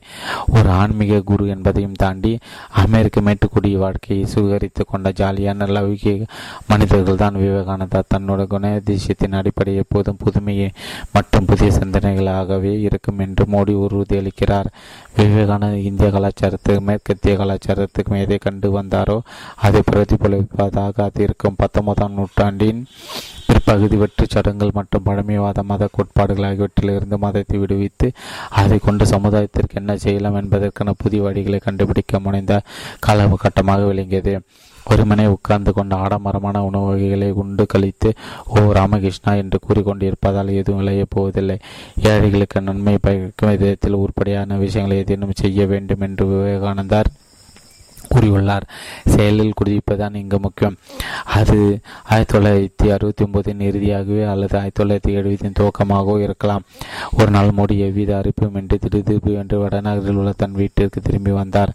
இரண்டு வருடங்கள் அவரிடம் இருந்த எந்த தகவலும் கிடைத்திருக்கவில்லை. அது அவருடைய அம்மாவுக்கு நரக வேதனையான காலகட்டம். அவர் மோடியை குறித்து இரவு பகலாக கவலைப்பட்டு கொண்டிருந்தார். மோடி நினைத்து அவருக்கு கிட்டத்தட்ட பைத்தியமை பிடித்துவிட்டது விட்டது. திரும்பி அவரது மகன் தோட்டத்தில் மிகவும் மாறியிருந்தார். ஒல்லியாக உறுதியாக தாடியுடன் மழையிலும் வெயிலும் வாடி வதங்கியிருந்த உடலுடன் அவன் திரும்பி வந்திருந்தான். இளைஞனாக சென்றிருந்த மகன் ஒரு ஆண் மகனாக திரும்பி வந்திருந்தான். அமைதியாகவும் சுய திருப்தியுடன் மோடி தன் வீட்டு வாசலில் வந்து நின்றார். அவரது சகோதரி போட்ட கூச்சல் சத்தம் கெட்டு முடிந்தாயிர அந்த மங்களான சமையலிலிருந்து வெளியே ஓடி வந்தார். அவருக்கு குரலை எழும்பவில்லை. வெகு நாட்களாக காணாமல் போயிருந்த தங்களுடைய பருவ வயது மகன் திரும்பி வந்தால் எந்த ஒரு பெற்றோரும் கேட்கும் அதே கேள்விதான் அவரும் கேட்டார். இவ்வளவு நாள் எங்கடா போயிருந்தாய்? இமயமலைக்கு என்ற ரத்தன சுருக்கமாக முடிப்பதில்லைத்த ஆயிரத்தி தொள்ளாயிரத்தி அறுபத்தி ஏழு விட்டு விட்டு கிளம்பிய போது அவர் அப்படித்தான் அவர்களிடம் கூறியிருந்தார். ஒரு விதத்தில் பார்த்தால் அவர் பொய் ஏதும் கூறவில்லை. திரும்பி வந்த மகனு விருந்து படைக்க துடித்த தன் தாயாரை மோடி கட்டுப்படுத்தி உணவை தயாரிக்குமாறு கோரினார். வெறும் சப்பாத்தியும் காய்கறிகளையும் மட்டும் உண்டார். பின் பிற இளைஞர்களைப் போல வெளியே சென்று விட்டார். அப்போது அவருடைய தந்தை வீட்டில் இருக்கவில்லை. அவர் வேலைக்கு போயிருந்தார். ஆனால் மோடி தன் தந்தையை தேடி போகவில்லை. அவர் நேராக ஆர்எஸ்என் உள்ளூர் கிளைக்கு சென்று வக்கீல் சாகிப்பை பார்க்க முயன்றார். இப்போது அவர் மோடிக்கு மீண்டும் ஒரு முறை ஒரு ஆசனாக வழிகாட்டியாக மாறினார். இம்முறை ஒரு இளைஞனின் வழிகாட்டியாக அல்லாமல் நன்றாக வளர்ந்த ஒரு ஆண்மகன் வழிகாட்டியாக இருந்தார் மோடி ஊருக்குள் போன உடனே எந்த ஒரு தாயாரும் செய்யும் அதே காரியத்தில் மோடியும் அம்மாவும் இறங்கினார். மோடியின் பையை குடைந்தார். அதில் கிட்டத்தட்ட எதுவும் இருக்கல ஒரு சில துணிமணிகள் இருந்தன. அதோடு அதில் மோடியின் தாயாரின் புகைப்படம் ஒன்று இருந்தது. அது அவருக்கு எப்படி கிடைத்தது என்று மோடி என் தாயாருக்கு தெரிந்திருக்கவில்லை. ஆனால் தான் சென்றிடமெல்லாம் மோடி அதை தூக்கி தெரிந்திருக்கிறார். மோடியின் அன்றிரவு தன் குடும்பத்தோடு தங்கிவிட்டு மறுநாள் அங்கிருந்து கிளம்பினார். இரண்டு வருடம் கழித்து திரும்பி வந்த அவர் இருபத்தி நான்கு மணி நேரங்களோடு அவர்களுடன் இருக்கவில்லை. இதற்கு ஏதாவது அர்த்தம் கற்பிக்க முடியுமா? அதற்கு பிறகு அவர் அடுத்த இருபது வருடங்களுக்கு வடநகர் பக்கம் திரும்பி கூட பார்க்கவில்லை. தன்னுடைய சகோதரர்களுடனும் அவர் தொடர்பு எதுவும் வைத்துக் கொள்ளவில்லை. அவருடைய சகோதரர்கள் ஒருவர் ஒரு தொழிற்சாலையில் வேலைக்கு சேர்ந்தார். பின் அவருடைய தொடர்பு அறுந்து போய்விட்டது. இன்னொரு சகோதரர் குஜராத் அரசின் தகவல் தொடர்பு துறையில் வேலை பார்க்கிறார். ஒரு வகையில் பார்த்தால் மோடி அவருடைய மேலதிகாரி. ஆனால் அவர்கள் சந்தித்துக் கொள்வதே இல்லை. இன்னொருவர் அகத்மாபாத்தில் உள்ள உள்ளூர் வணிகர் சங்கத்தின் தலைவராக இருக்கிறார். கடந்த காலத்தில் தொழில்முறை ரீதியாக அவர் மோடி எதிர்பார்த்து போர்க்கொடியை உயர்த்தி இருக்கிறார். தொன்னூற்று நான்கு வயதான மோடியின் தாயார் தன் மகளுடன் வசித்து வருகிறார். மோடி தன் தாயாரிடம் மட்டும்தான் அர்ப்பணிப்பை காட்டி வருகிறார். மற்ற குடும்ப உறுப்பினர்களுடன் அவர் சுமூகமான உறவு கொண்டிருந்தாலும் அவை நெருக்கமாக இருக்கவில்லை. செய்தி ஊடகங்களுடன் மோடி பேசும்போது தன் ஊழல் இல்லாத ஒருவராக இருப்பதை அவர்கள் நம்பலாம். ஏனெனில் குடும்ப வாரிசுகளை தூக்கி நிறுத்த வேண்டிய அவசியம் தனக்கில்லை என்று நகைச்சுவையுடன் கூறும்போது அவர் உண்மையை தான் கூறுகிறார். எந்த எந்த ஒரு எந்த ஒரு தாயரும் தன் குடும்பத்தில் உறவுகள் சீர்கேடு அடைந்துள்ளது என்பதை ஒப்புக்கொள்ள விரும்ப மாட்டார். அவர் தன் மகனை பாதுகாக்கவே முற்படுவார். இரண்டாயிரத்தி ரெண்டு மோடியின் தாயாரிடம் ஒரு நிருபர். ஏன் குஜராத் புதிய முதல்வர். அவருக்கு பொருளாதார ரீதியாக உதவுவதில்லை என்று கேட்டபோது அவனுக்கு வாழ்க்கையில் எல்லாவற்றையும் விட நாட்டு நலன்தான் முக்கியம் என்று பதிலளித்தார். ஒரு முறை அவன் தெரிய ஒரு ரூபாய் நாணயம் ஒன்று கண்டெடுத்தான். அதை வைத்துக் கொள்ளாமல் எங்கள் ஊரில் இருந்த ஒரு ஏழை பெண்ணுக்கு நோட்டு புத்தகங்கள் வாங்குவதற்காக கொடுத்தான். ஐம்பது வருடங்கள் முன்பு நடந்த ஒரு சிறிய சம்பவத்தை தன் நினைவு கோப்புகளிலிருந்து தோண்டி எடுத்து தன் மகனை பற்றி குறிப்பிட முதலில் கூறியதற்கு துளி கூட சம்பந்தம் இல்லாத போதிலும் தன் மகனின் பண்பு நல எடுத்துரைக்கும் இன்னொரு செய்தியும் அவர் எடுத்துரைக்கிறார். நடுங்கும் குளிரும் அவன் எப்போதும் பச்சை தண்ணீர் தான் குளிப்பான். மூடு உணர்ச்சட்டம் மரக்கட்டை என்று தெரிவித்து வந்த செய்திகளுக்கு பஞ்சமில்லை. சமீபத்தில் மற்றொரு மற்ற எந்த ஒரு பத்திரிகையாளர் பத்திரிகையாளரையும் விட அதிகமான நேரத்தை மூடியுடன் செலவழித்தவன் என்ற முறையில் ஒரு விஷயத்தை என்னால் அறிவித்து கூற முடியும். அவர் உணர்ச்சிகளை தன் கட்டுப்பாட்டில் வைத்திருக்கக்கூடியவர்.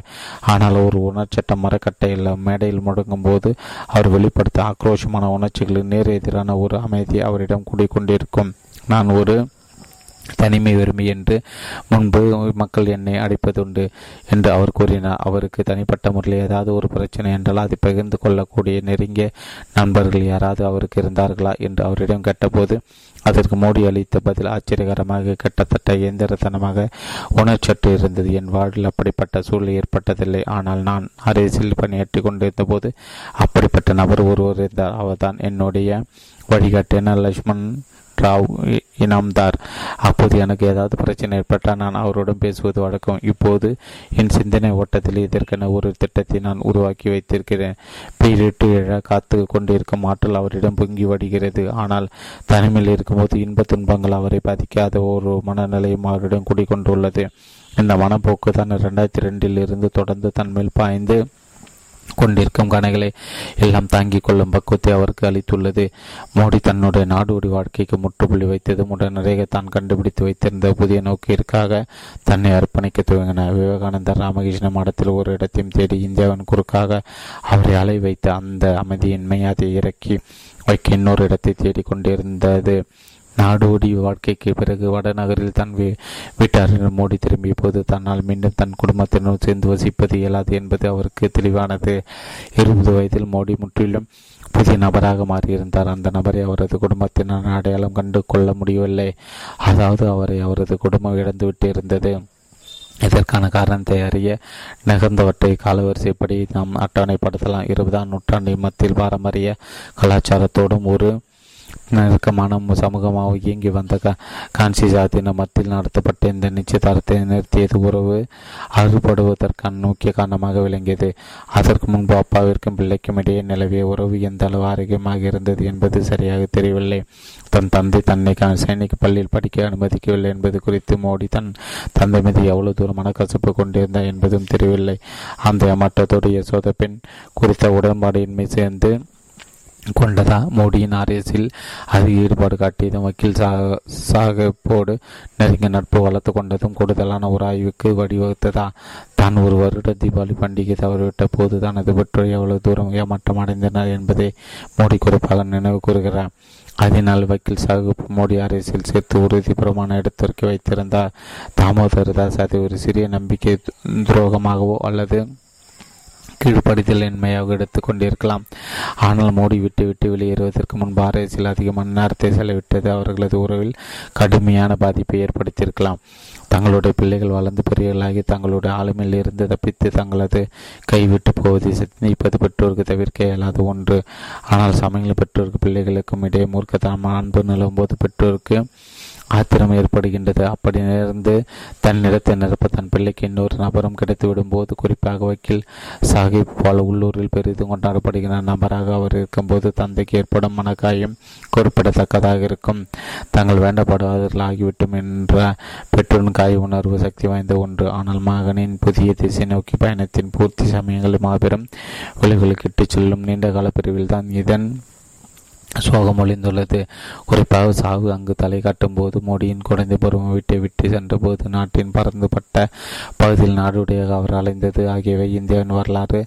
அதன் வருங்காலம் ஆகியவை குறித்த அவரது கண்ணோட்டத்தின் உருவாக்கத்தில் ஒரு முக்கிய பங்கு வகித்துள்ளது.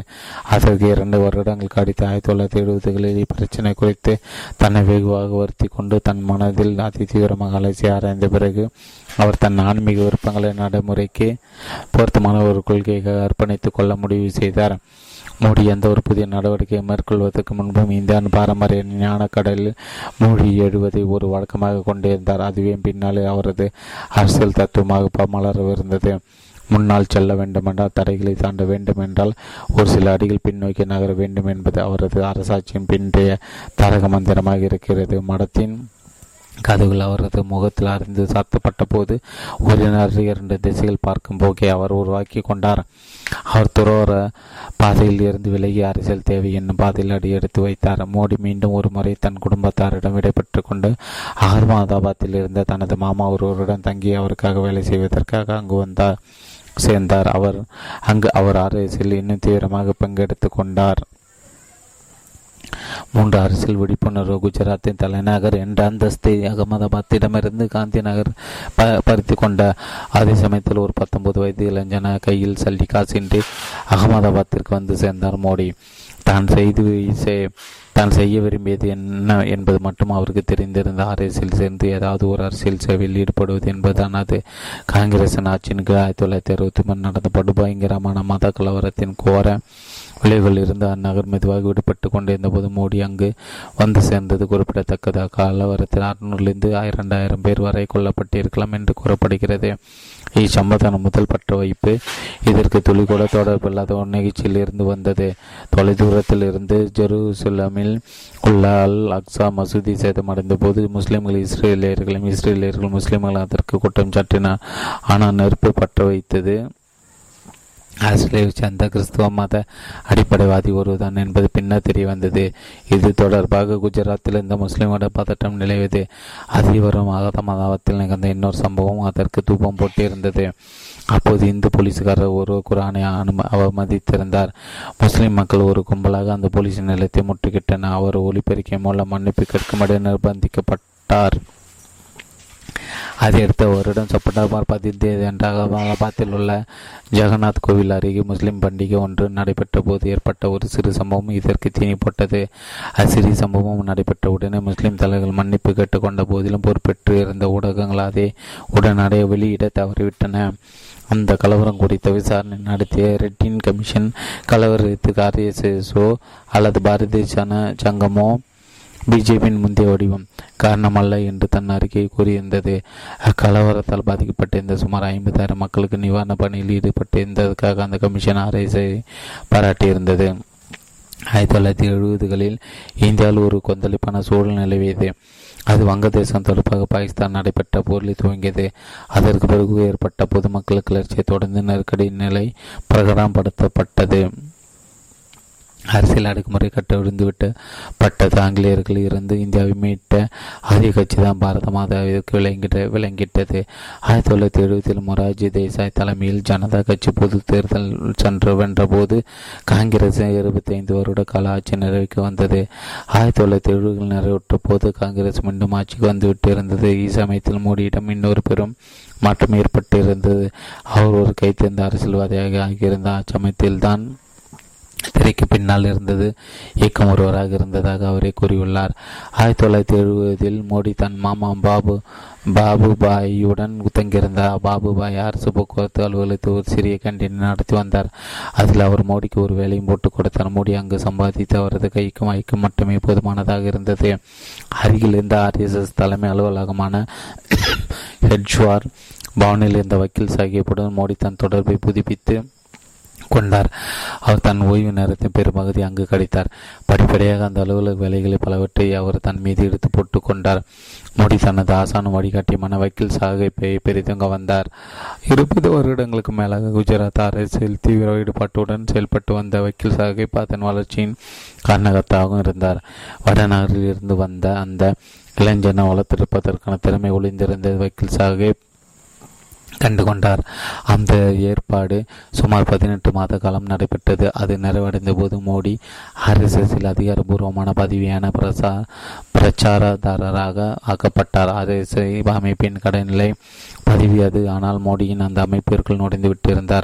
அதற்கு முன் இந்தியா பாகிஸ்தான் போர் நடைபெற்றது. அப்போது நிகழ்ந்த ஒரு சிறு சம்பவம் சக்கில் சாஹிப் மோடியை சுவீகரம் எடுத்து கொள்ள அவரை தூண்டியது. பாகிஸ்தான் இராணுவ ஜெனரல் தங்களுடைய ஆணவ போக்காலம் தவறான அணுகுமுறையின் காரணமாக இந்தியாவின் மீது ஆயிரத்தி தொள்ளாயிரத்தி எழுபத்தி ஓராம் டிசம்பர் மூணாம் நாள் அன்று போர் தொடுத்தனர். அவர்கள் அதை செங்கிஸ்கான் திட்டம் என்று அழைத்தனர். வரலாற்று மிகவும் குறைவான காலகட்டம் நடந்த போர் பதிமூன்று நாட்கள் முடிவடைந்தது. அதன் முடிவில் பாகிஸ்தான் தோற்கடிக்கப்பட்டதோடு அது தனது கிழக்கு பாகிஸ்தானையும் இழந்திருந்தது. கிழக்கு பாகிஸ்தான் பின்னர் வங்கதேசம் என்ற தனி நாடாக உருவானது. இந்தியாவின் வெற்றி முழுக்க முழுக்க கொண்டாட்டமாக மட்டும் இருக்கவில்லை அதற்கு முந்தைய வருடம் பாகிஸ்தான் பெரும் மக்கள் படுகொலைக்கு வழிவகுத்து திட்டம் ஒன்றை மேற்கொண்டது. வங்கதேச சுதந்திர இயக்கத்தை தோற்கடிக்கும் அங்கிருந்த இந்த அறிவுஜீவிகளையும் தொழில் நெறிஞர்களையும் அடியோடு ஒடித்து கட்டம் அது திட்டம் திட்டியிருந்தது. வங்கதேச சுதந்திர பட்டணம் சீராக இயங்காமல் தடுப்பதற்காக இத்திட்டம் வடிவமைக்கப்பட்டிருந்தது. அது ஒரு படும் பயங்கரமான திட்டமாகும். டாக்டர்கள் ஆசிரியர்கள் பத்திரிகையாளர்கள் மற்றும் அரசியல்வாதிகள் ஐந்து லட்சம் பேர் கொல்லப்பட்டனர். இரண்டு லட்சம் பெண்கள் மீது பாலியல் வன்முறை ஏவப்பட்டது. பத்து லட்சத்துக்கு அதிகமானவர் அகதிகளாக இந்தியாவர்கள் புகுந்தனர் அவர்கள் இந்தியா அகதிகள் முகாமிலும் கொல்கத்தா நகரின் தெருக்களையும் படுத்து வருகின்றனர் அக்குறுகிய போருக்கு சற்று முந்தைய சமயத்தில் மோடி தான் சிறைச்சாலைக்கு செல்லும்படி நேர்த்த ஒரு செயலில் ஈடுபட்டது. அவரது அரசியல் சிந்தனைகள் எதன் பக்கம் சார்ந்தன என்பதை பறைச்சாட்டியது விரைவில் நாட்டின் வரலாற்று இரண்டாவது முறையாக போர்க்கால நெருக்கடியை நிலை பிரகடனம் செய்யப்படலாம் என்ற வதந்தி காற்றில் உலாவிக் கொண்டிருந்தது. அதற்கு முன்பு இந்திய சீன போர் போரின் போது பிரகடனப்படுத்தப்பட்டிருந்த நெருக்கடி நிலை ஆயிரத்தி தொள்ளாயிரத்தி அறுபத்தி எட்டு வரை நீடித்தது. ஆயிரத்தி தொள்ளாயிரத்தி எழுபத்தி ஒன்று பாகிஸ்தான் இந்தியா மீது போர் தொடுத்ததும் இரண்டாவது நெருக்கடி நிலை பிரகடனப்படுத்தப்பட்டது அந்த பதட்டமான காலகட்டத்தில் மோடி சட்டத்தோடு ஒரு அரசல் ஏற்பட்டது. வங்கதேச ஆதரவு இயக்கத்திற்கு தங்கள் ஆதரவை காட்டுவதற்கு அரசை பல இடங்களில் அமைதியான முறையில் சத்தியகிரகங்களை ஏற்பாடு செய்திருந்த அச்சமயத்தில் மோடிக்கு அரசுடன் அதிகாரப்பூர்வ தொடர்பு ஏதும் கிடையாது. ஆனால் அப்படிப்பட்ட போராட்டம் ஒன்றில் கலந்து கொள்வதற்கு தான் தில்லிக்கு சென்றதாக மோடி தெரிவித்தார். நாட்டை பொருள் மேகங்கள் சூழ்ந்து கொண்டிருந்த சமயத்தில் அரசியலுக்கு எதிரான போராட்டத்தில் ஈடுபடுவது என்பது தேச துரோக கூட்டமாக கருதப்படக்கூடிய ஒன்றாகும். இராணுவத்தோடு சேர்ந்து கொள்ள அரசு தொண்டர்களுக்கு உரிமை இருந்ததாக கூறி ஆர்ப்பாட்டக்காரர்களும் போராடி கொண்டிருந்தனர் அது தடை செய்யப்பட்டிருந்தனர் எங்களை போர் முனைக்கு அனுப்புவதற்கு பதிலாக அரசு எங்களை திகார் செயலுக்கு அனுப்பி வைத்தது என்று மோடி நினைவு கூறுகிறார். சிறைவாசம் சுருக்கமாக முடிந்துவிட்டது. அவர்கள் உடனடி விடுதலை செய்யப்பட்ட தெருவில் ஆர்ப்பாட்டக்காரர்களை அப்புறப்படுத்த நடத்தப்பட்ட நாடகமே அது. ஆயிரத்தி தொள்ளாயிரத்தி எழுபத்தி ரெண்டில் போர் முடிந்த பிறகு வங்கியில் வக்கீல் சாஹிப் மோடி அரசுக்குள் சேர்த்து கொண்டார். மோடியின் புதிய வசிப்பிடம் வெறும் அடிப்படை வசதிகள் மட்டுமே கொண்டிருந்த போதிலும் அது அவர் வசித்த வந்ததிலே வசதியான வீடும் அதுவாக தான் இருந்தது. அவர் அந்த வீட்டை சக ஆர்எஸ்எஸ் தொண்டர் பத்து பன்னிரண்டு பேர்களோடு பகிர்ந்து கொண்டார். மோடி ஒரு சிறந்த நிர்வாகி பின்னர் உருவடத்திற்கு இங்கு தான் அடிக்கல் நாட்டப்பட்டது. அவரது பயிற்சி காலம் பல வருடங்கள் நீடித்தது. அவர் எந்த அமைப்பின் அதிகாரத்துவையின் கடைசி படியிலிருந்து தன் பணியை துவக்கினார். என் தினசரி கடமை இவ்வாறாக இருந்தது என்று மோடி கூறினார். அதிகாலை ஐந்து மணிக்கு எழுந்து பால் வாங்கி வந்த பிறகுதான் நான் மற்றவர்கள் எடுப்பேன் காலை பிரார்த்தனையில் கலந்து கொண்ட பிறகு எல்லோருக்கும் டீ போட்டு கொடுப்பேன். பின் பாத்திரங்களை கழுவி வைத்துவிட்டு அரசின் கிளை அலுவலகத்திற்கு போய் ஒருவன் எட்டு மணி எட்டு முப்பதுலேருந்து ஒன்பது மணி வரை எல்லோருக்கும் காலை டிஃபன் சிற்றுண்டி தயாரித்து வழங்குவேன். அதன் பிறகு எட்டு எட்டு ஒன்பது அறைகள் இருந்த கட்டடத்தை பெருக்கி துடைத்து சுத்தம் செய்வேன். பின் என்னுடைய துணிகளை வக்கீல் சாகுப்பின் துணிகளை துவைப்பேன். மதிய சாப்பாட்டிற்கு தொண்டர்களின் வீடுகளில் ஏதாவது ஒன்றிற்கு செல்வேன். ஹெச் வார். பவனுக்கு திரும்பி வந்து வேலை பார்த்துவிட்டு மீண்டும் எல்லாருக்கும் டீ தயாரித்து கொடுப்பேன். கிட்டத்தட்ட ஒரு வருடத்துக்கு இதுதான் என்னுடைய வேலையாக இருந்தது. ஆனால் அக்காலகட்டத்தில் நான் நிறைய பேரை சந்தித்தேன். வக்கீல் சாகிப்பு கூர்மதி உடையவர் படுத்த பழமான அரசின் அனைத்து அம்சங்களையும் மோடி புரிந்து கொள்ள உதவியதோடு மோடி பாதியில் விட்டிருந்த படிப்பை தொடர உதவினார் மோடி வரலாற்று பாடங்களை கற்றுக்கொள்வதற்கு ஏற்பாடு செய்ததோடு பள்ளியில் அவர் படிக்க மறுத்த சமஸ்கிருத பாடங்களை மீண்டும் படிக்கும் வக்கீல் சாகிப்ப உதவினார் சமையல் சமையல் வேலையிலிருந்து துவைக்கும் வேலையிலிருந்து மோடியை அவர் விடுவித்தார். இறுதியில் மோடி அஞ்சல் வடிக்கலை மூலம் தில்லி பல்கலைக்கழகத்திலிருந்து அரசியல் பட்ட படிப்பு பட்டம் பெற்றார் மோடி ராமகிருஷ்ண மடத்தில் சேர தவறு இருக்கலாம். ஆனால் ஆர்எஸ்ஐ நிலவிய கடின உடைப்பு கட்டுப்பாடு அதன் எதிர்பார்ப்பாகி அந்த துறவு வாழ்க்கைக்கு சிறிதளவும் குறைவில்லாமல் இருந்தது. பின்னால் அவர் இந்த கட்டுப்பாடுகள் குறித்து எரிச்சல் அடைந்தாலும் அக்கணத்தில் அவர் அந்த அமைப்புக்குள் இருந்தது குறித்து மகிழ்ச்சியை கொண்டிருந்த அவரிடம் ஒரு அரிய தன்முனைப்பு இருந்தது. மோடி இவ்வாறு நினைவு கூறுகிறார். எனக்கு காரி கழுவும் பணி அளிக்கப்பட்டால் அதை அதிகபட்சம் எந்த அளவுக்கு சுத்தமாக கழுவ முடியுமோ அந்த அளவுக்கு சுத்தமாக கழுவேன். அப்போது எனக்கு அப்பணி அளித்தவர் பரவாயில்லையே இந்த பையன் இந்த இவனுக்கு கார் ஓட்ட கற்றுக் கொடுத்தால் இன்னும் உபயோகமாக இருப்பான் என்று நினைப்பார்.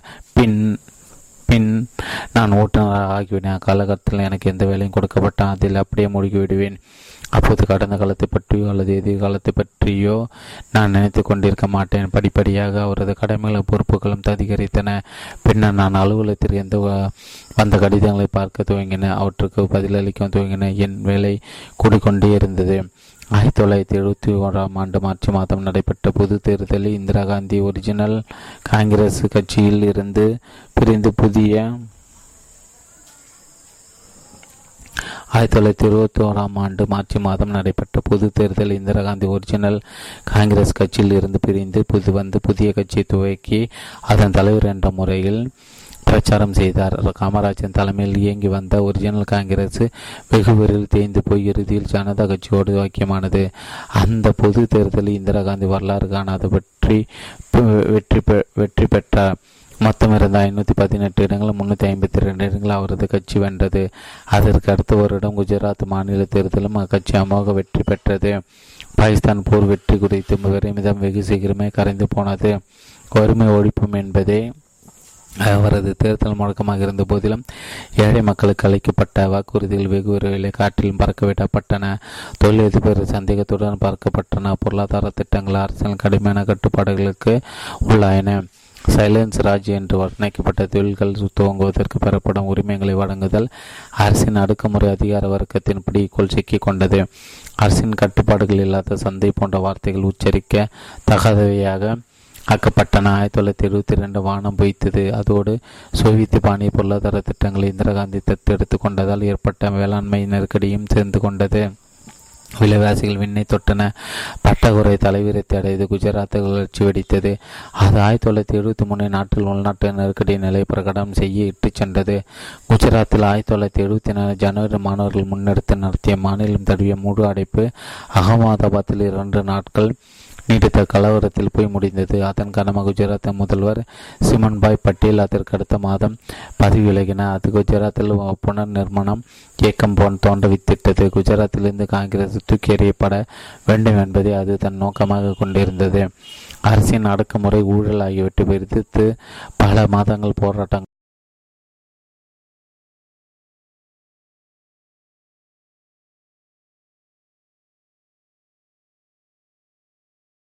கிளர்ச்சிகளும் நடைபெற்றன. அதன் காரணமாக எட்டாயிரம் பேர் கைது செய்யப்பட்டனர். நூற்றுக்கும் மேற்பட்ட போலீசாரின் தாக்குதல் காரணமாக இருந்தனர் இந்த இயக்கம் ஒரு உண்மையான மக்கள் இயக்கமாக இருந்தது.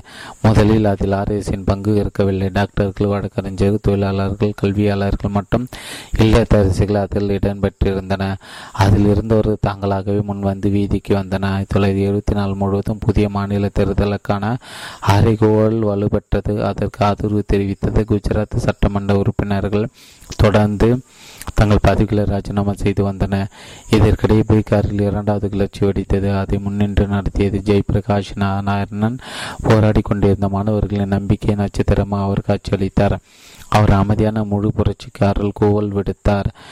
குஜராத்து குஜராத்திற்கு பிறகு பீகாரில் ஏற்பட்ட நிகழ்வுகள் பார்த்த இந்திரா காந்திக்கு பெருங்காவலை ஏற்பட்டது. அரசின் சோசியலிச கொள்கையால் ஏற்பட்ட குளறுபடைகள் ஊழல் அரசால் சலுகைப்பட்டவர்கள் ஆகியவற்றுக்கு எதிராக பொங்கிய கோபம் புரட்சிகரமான மாற்றத்திற்கு மக்கள் இயக்கமாக மாறியது. அது விரைவில் மாநில எல்லைகளை கடந்து தேசிய இயக்கமாக மலர்ந்தது. தோல்வியடைந்த தன் பொருளாதார கொள்கைகளை எதிர்பார்த்தவர்களை எதிர்த்தவர்களை அரசு கண்மூடித்தனமாக நசுக்கியது. ஜெயபிரகாஷ் நாராயணன் கொல்கத்தா நகருக்கு சென்றபோது அங்கிருந்த காங்கிரஸ் கும்பலால் தாக்கப்பட்டார். ஒரு கும்பல் அவர் சென்ற காரின் கூரையின் மீது ஏறி குதித்து ஆட்டம் போட்டது.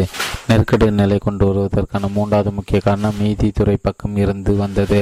பொது தெரு பரேலி தொகுதியில் இந்திரா காந்தியிடம் தோல்வியடைந்திருந்த ராஜீவ் நாராயணன் இந்திரா காந்தி எண்ணற்ற தேர்தல் விதிகளை மீறியிருந்ததாக அவர் மீது வழக்கு தொடுத்தார் தொடர்ந்தார். ஆயிரத்தி தொள்ளாயிரத்தி எழுபத்தி அஞ்சு ஜூன் பதினேழாம் தேதி என்ற குஜராத்தில் காங்கிரஸை தூக்கி எறிந்துவிட்டு எதிர்கட்சியில் பதவிக்கு வந்தன. அதே நாளில் அலகாபாத் உயர்நீதிமன்றம் இந்திரா காந்தி பாராளுமன்றத்திற்கு தேர்ந்தெடுக்கப்பட்டது செல்லாது என்று அறிவித்ததோடு அடுத்த ஆறு வருடங்களுக்கு அவர் எந்த அதிகாரபூர்வமான பதவி வதி வகிக்கவும் தடை விதித்தது. அந்த தீர்ப்பு குறித்து ஒரு சில நாட்களுக்கு எதிர்ப்பு தெரிவித்த பிறகு ஆயிரத்தி தொள்ளாயிரத்தி எழுபத்தஞ்சாம் ஆண்டு ஜூன் இருபத்தஞ்சாம் நாளன்று அன்று இரவு இந்திரா காந்தி உள்நாட்டு நெருக்கடி நிலையை பிரகடனம் செய்தார். ஒரு இரவுக்குள் நாடெங்கிலும் இந்திரா காந்தியின் அரசியல் எதிர்ப்பாளர்கள் அவரது சொந்த கட்சிக்காரர்கள் உட்பட ஆயிரக்கணக்கானோர் கைது செய்யப்பட்டு சிறையில் அடைக்கப்பட்ட முதல் இந்திய குடியரசுத் தலைவரின் அவசர சட்டமாக அது அமலானது. இந்தியா பின்னர் இந்திய அரசியல் சட்டம் திருத்தப்பட்டது. இந்தியாவை ஒரு மத சார்பற்ற சோசியலிச நாடாக அறிவித்தது. உட்பட பல சட்ட திருத்தங்கள் மேற்கொள்ளப்பட்டன. ஆனால் டாக்டர் அம்பேத்கர் உட்பட ஆயிரத்தி தொள்ளாயிரத்தி ஐம்பதில் இந்திய அரசியலமைப்பு சட்டத்தை உருவாக்கிய தேச தலைவர் அது தேவையில்லாதது என்றே முடிவு செய்திருந்தன. அக்காலகட்டத்தில் ஆர்எஸின் அரசியல் காரணமாக காரண காரணமாக விளங்கிய பாரதிய ஜனதா சங்கத்தில் அத்வானியும் வாஜ்பாயும் முக்கிய தலைவராக விளங்கின ஜூன் இருபத்தி ஆறு அன்று அவர்கள் இருவரும் பெங்களூரு ஒரு கூட்டத்தில் கலந்து கொண்டிருந்த போது கைது செய்யப்பட்டு பெங்களூர் மத்திய சிறையில் அடைக்கப்பட்டன அங்கு அடைக்கப்பட்ட பிறரை போல அவர்களால் நாட்டில் நடந்து கொண்டிருந்ததை நம்ப முடியவில்லை. என்ன இருந்தாலும் இந்தியா ஒரு மக்கள் குடியரசு அதன் அரசியலமைப்பு சட்டம் மக்களுக்கு பேச்சுரிமை பிரதிநிதித்துவ உரிமை ஆகியவற்றை அடங்கியுள்ளது அந்த உரிமைகளை எப்படி ஒரு தனிமனிதால் ரத்து செய்ய முடியும்? தன் சொந்த நாட்டு மக்களின் நாட்டிற்கு ஆபத்து என்று எப்படி தீர்மானிக்க முடியும்? இந்திரா காந்தி இந்த சர்வாதிகார நடவடிக்கை முதல் நம்ப முடியாத ஒன்றாக இருந்தது. நிலைமையின் தீவிரம் உரைக்க துவங்கிய போது காலம் கடந்து விட்டிருந்தது. அவரை அரசியல் ரீதியாக எதிர் எதிர்க்கும் அளவுவலுவான தலைவர்கள் ஒன்று சிறையில் இருந்தனர் அல்லது தலைமறைவாக இருந்தனர். ஜூன் இருபத்தி ஐந்து நாளன்று இரவு பத்திரிகை தணிக்கையும் அமலுக்கு வந்தது. டெல்லியில் இருந்த செய்தி பத்திரிகைகளின் அச்சங்களான மின் இணைப்பு துண்டிக்கப்பட்டது. பெரும்பாலான பத்திரிகைகள் இருந்த பகதூர் ஷா ஜாஃபர் மார்க்கில் இல்லாது இருந்த காரணத்தால் தப்பி படைத்த ஒரு இரு பத்திரிகைகள் அடுத்த நாள் செய்திகள் வெளியிட்டன. ஆனால் பிற பத்திரிகை போல அவையும் தணிக்கைக்கு உட்படுத்தப்பட்டன. திரைப்பட செய்திகளின் சஞ்சய் காந்தியின் பேச்சுகளை மட்டுமே பிரசரிக்க அனுமதி அளிக்கப்பட்டது கிட்டத்தட்ட அனைத்து வெளிநாட்டு பத்திரிகையாளர்களும் தடை செய்யப்பட்டனர். அதற்கு ஒரே விதிவிலக்கு ரஷ்ய நாட்டு பத்திரிகையாளர்கள் மட்டுமே. இந்திய வெகு வேகமாக ஒரு போலி ராஜ்யமாக மாறியது. போலீஸ் ராஜ்யமாக மாறியது. டெல்லியிலிருந்து சில குழுக்கள் தங்களை காத்துக்கொள்வதற்கு அதை நியாயப்படுத்த முனைந்ததுதான் மகா மோசம். இந்தியா ஒரு அலசர் என்ற தனது புத்தகத்தில் அதன் ஆசிரியர் பேட்ரிக் பிரெஞ்சு இவ்வாறு எழுதியுள்ள இந்தியா ஒரு புதிய வடிவம் அரசாங்கத்தை நோக்கி சென்று கொண்டிருந்தது போல தோன்றியது. அதுதான் சர்வாதிகாரம்.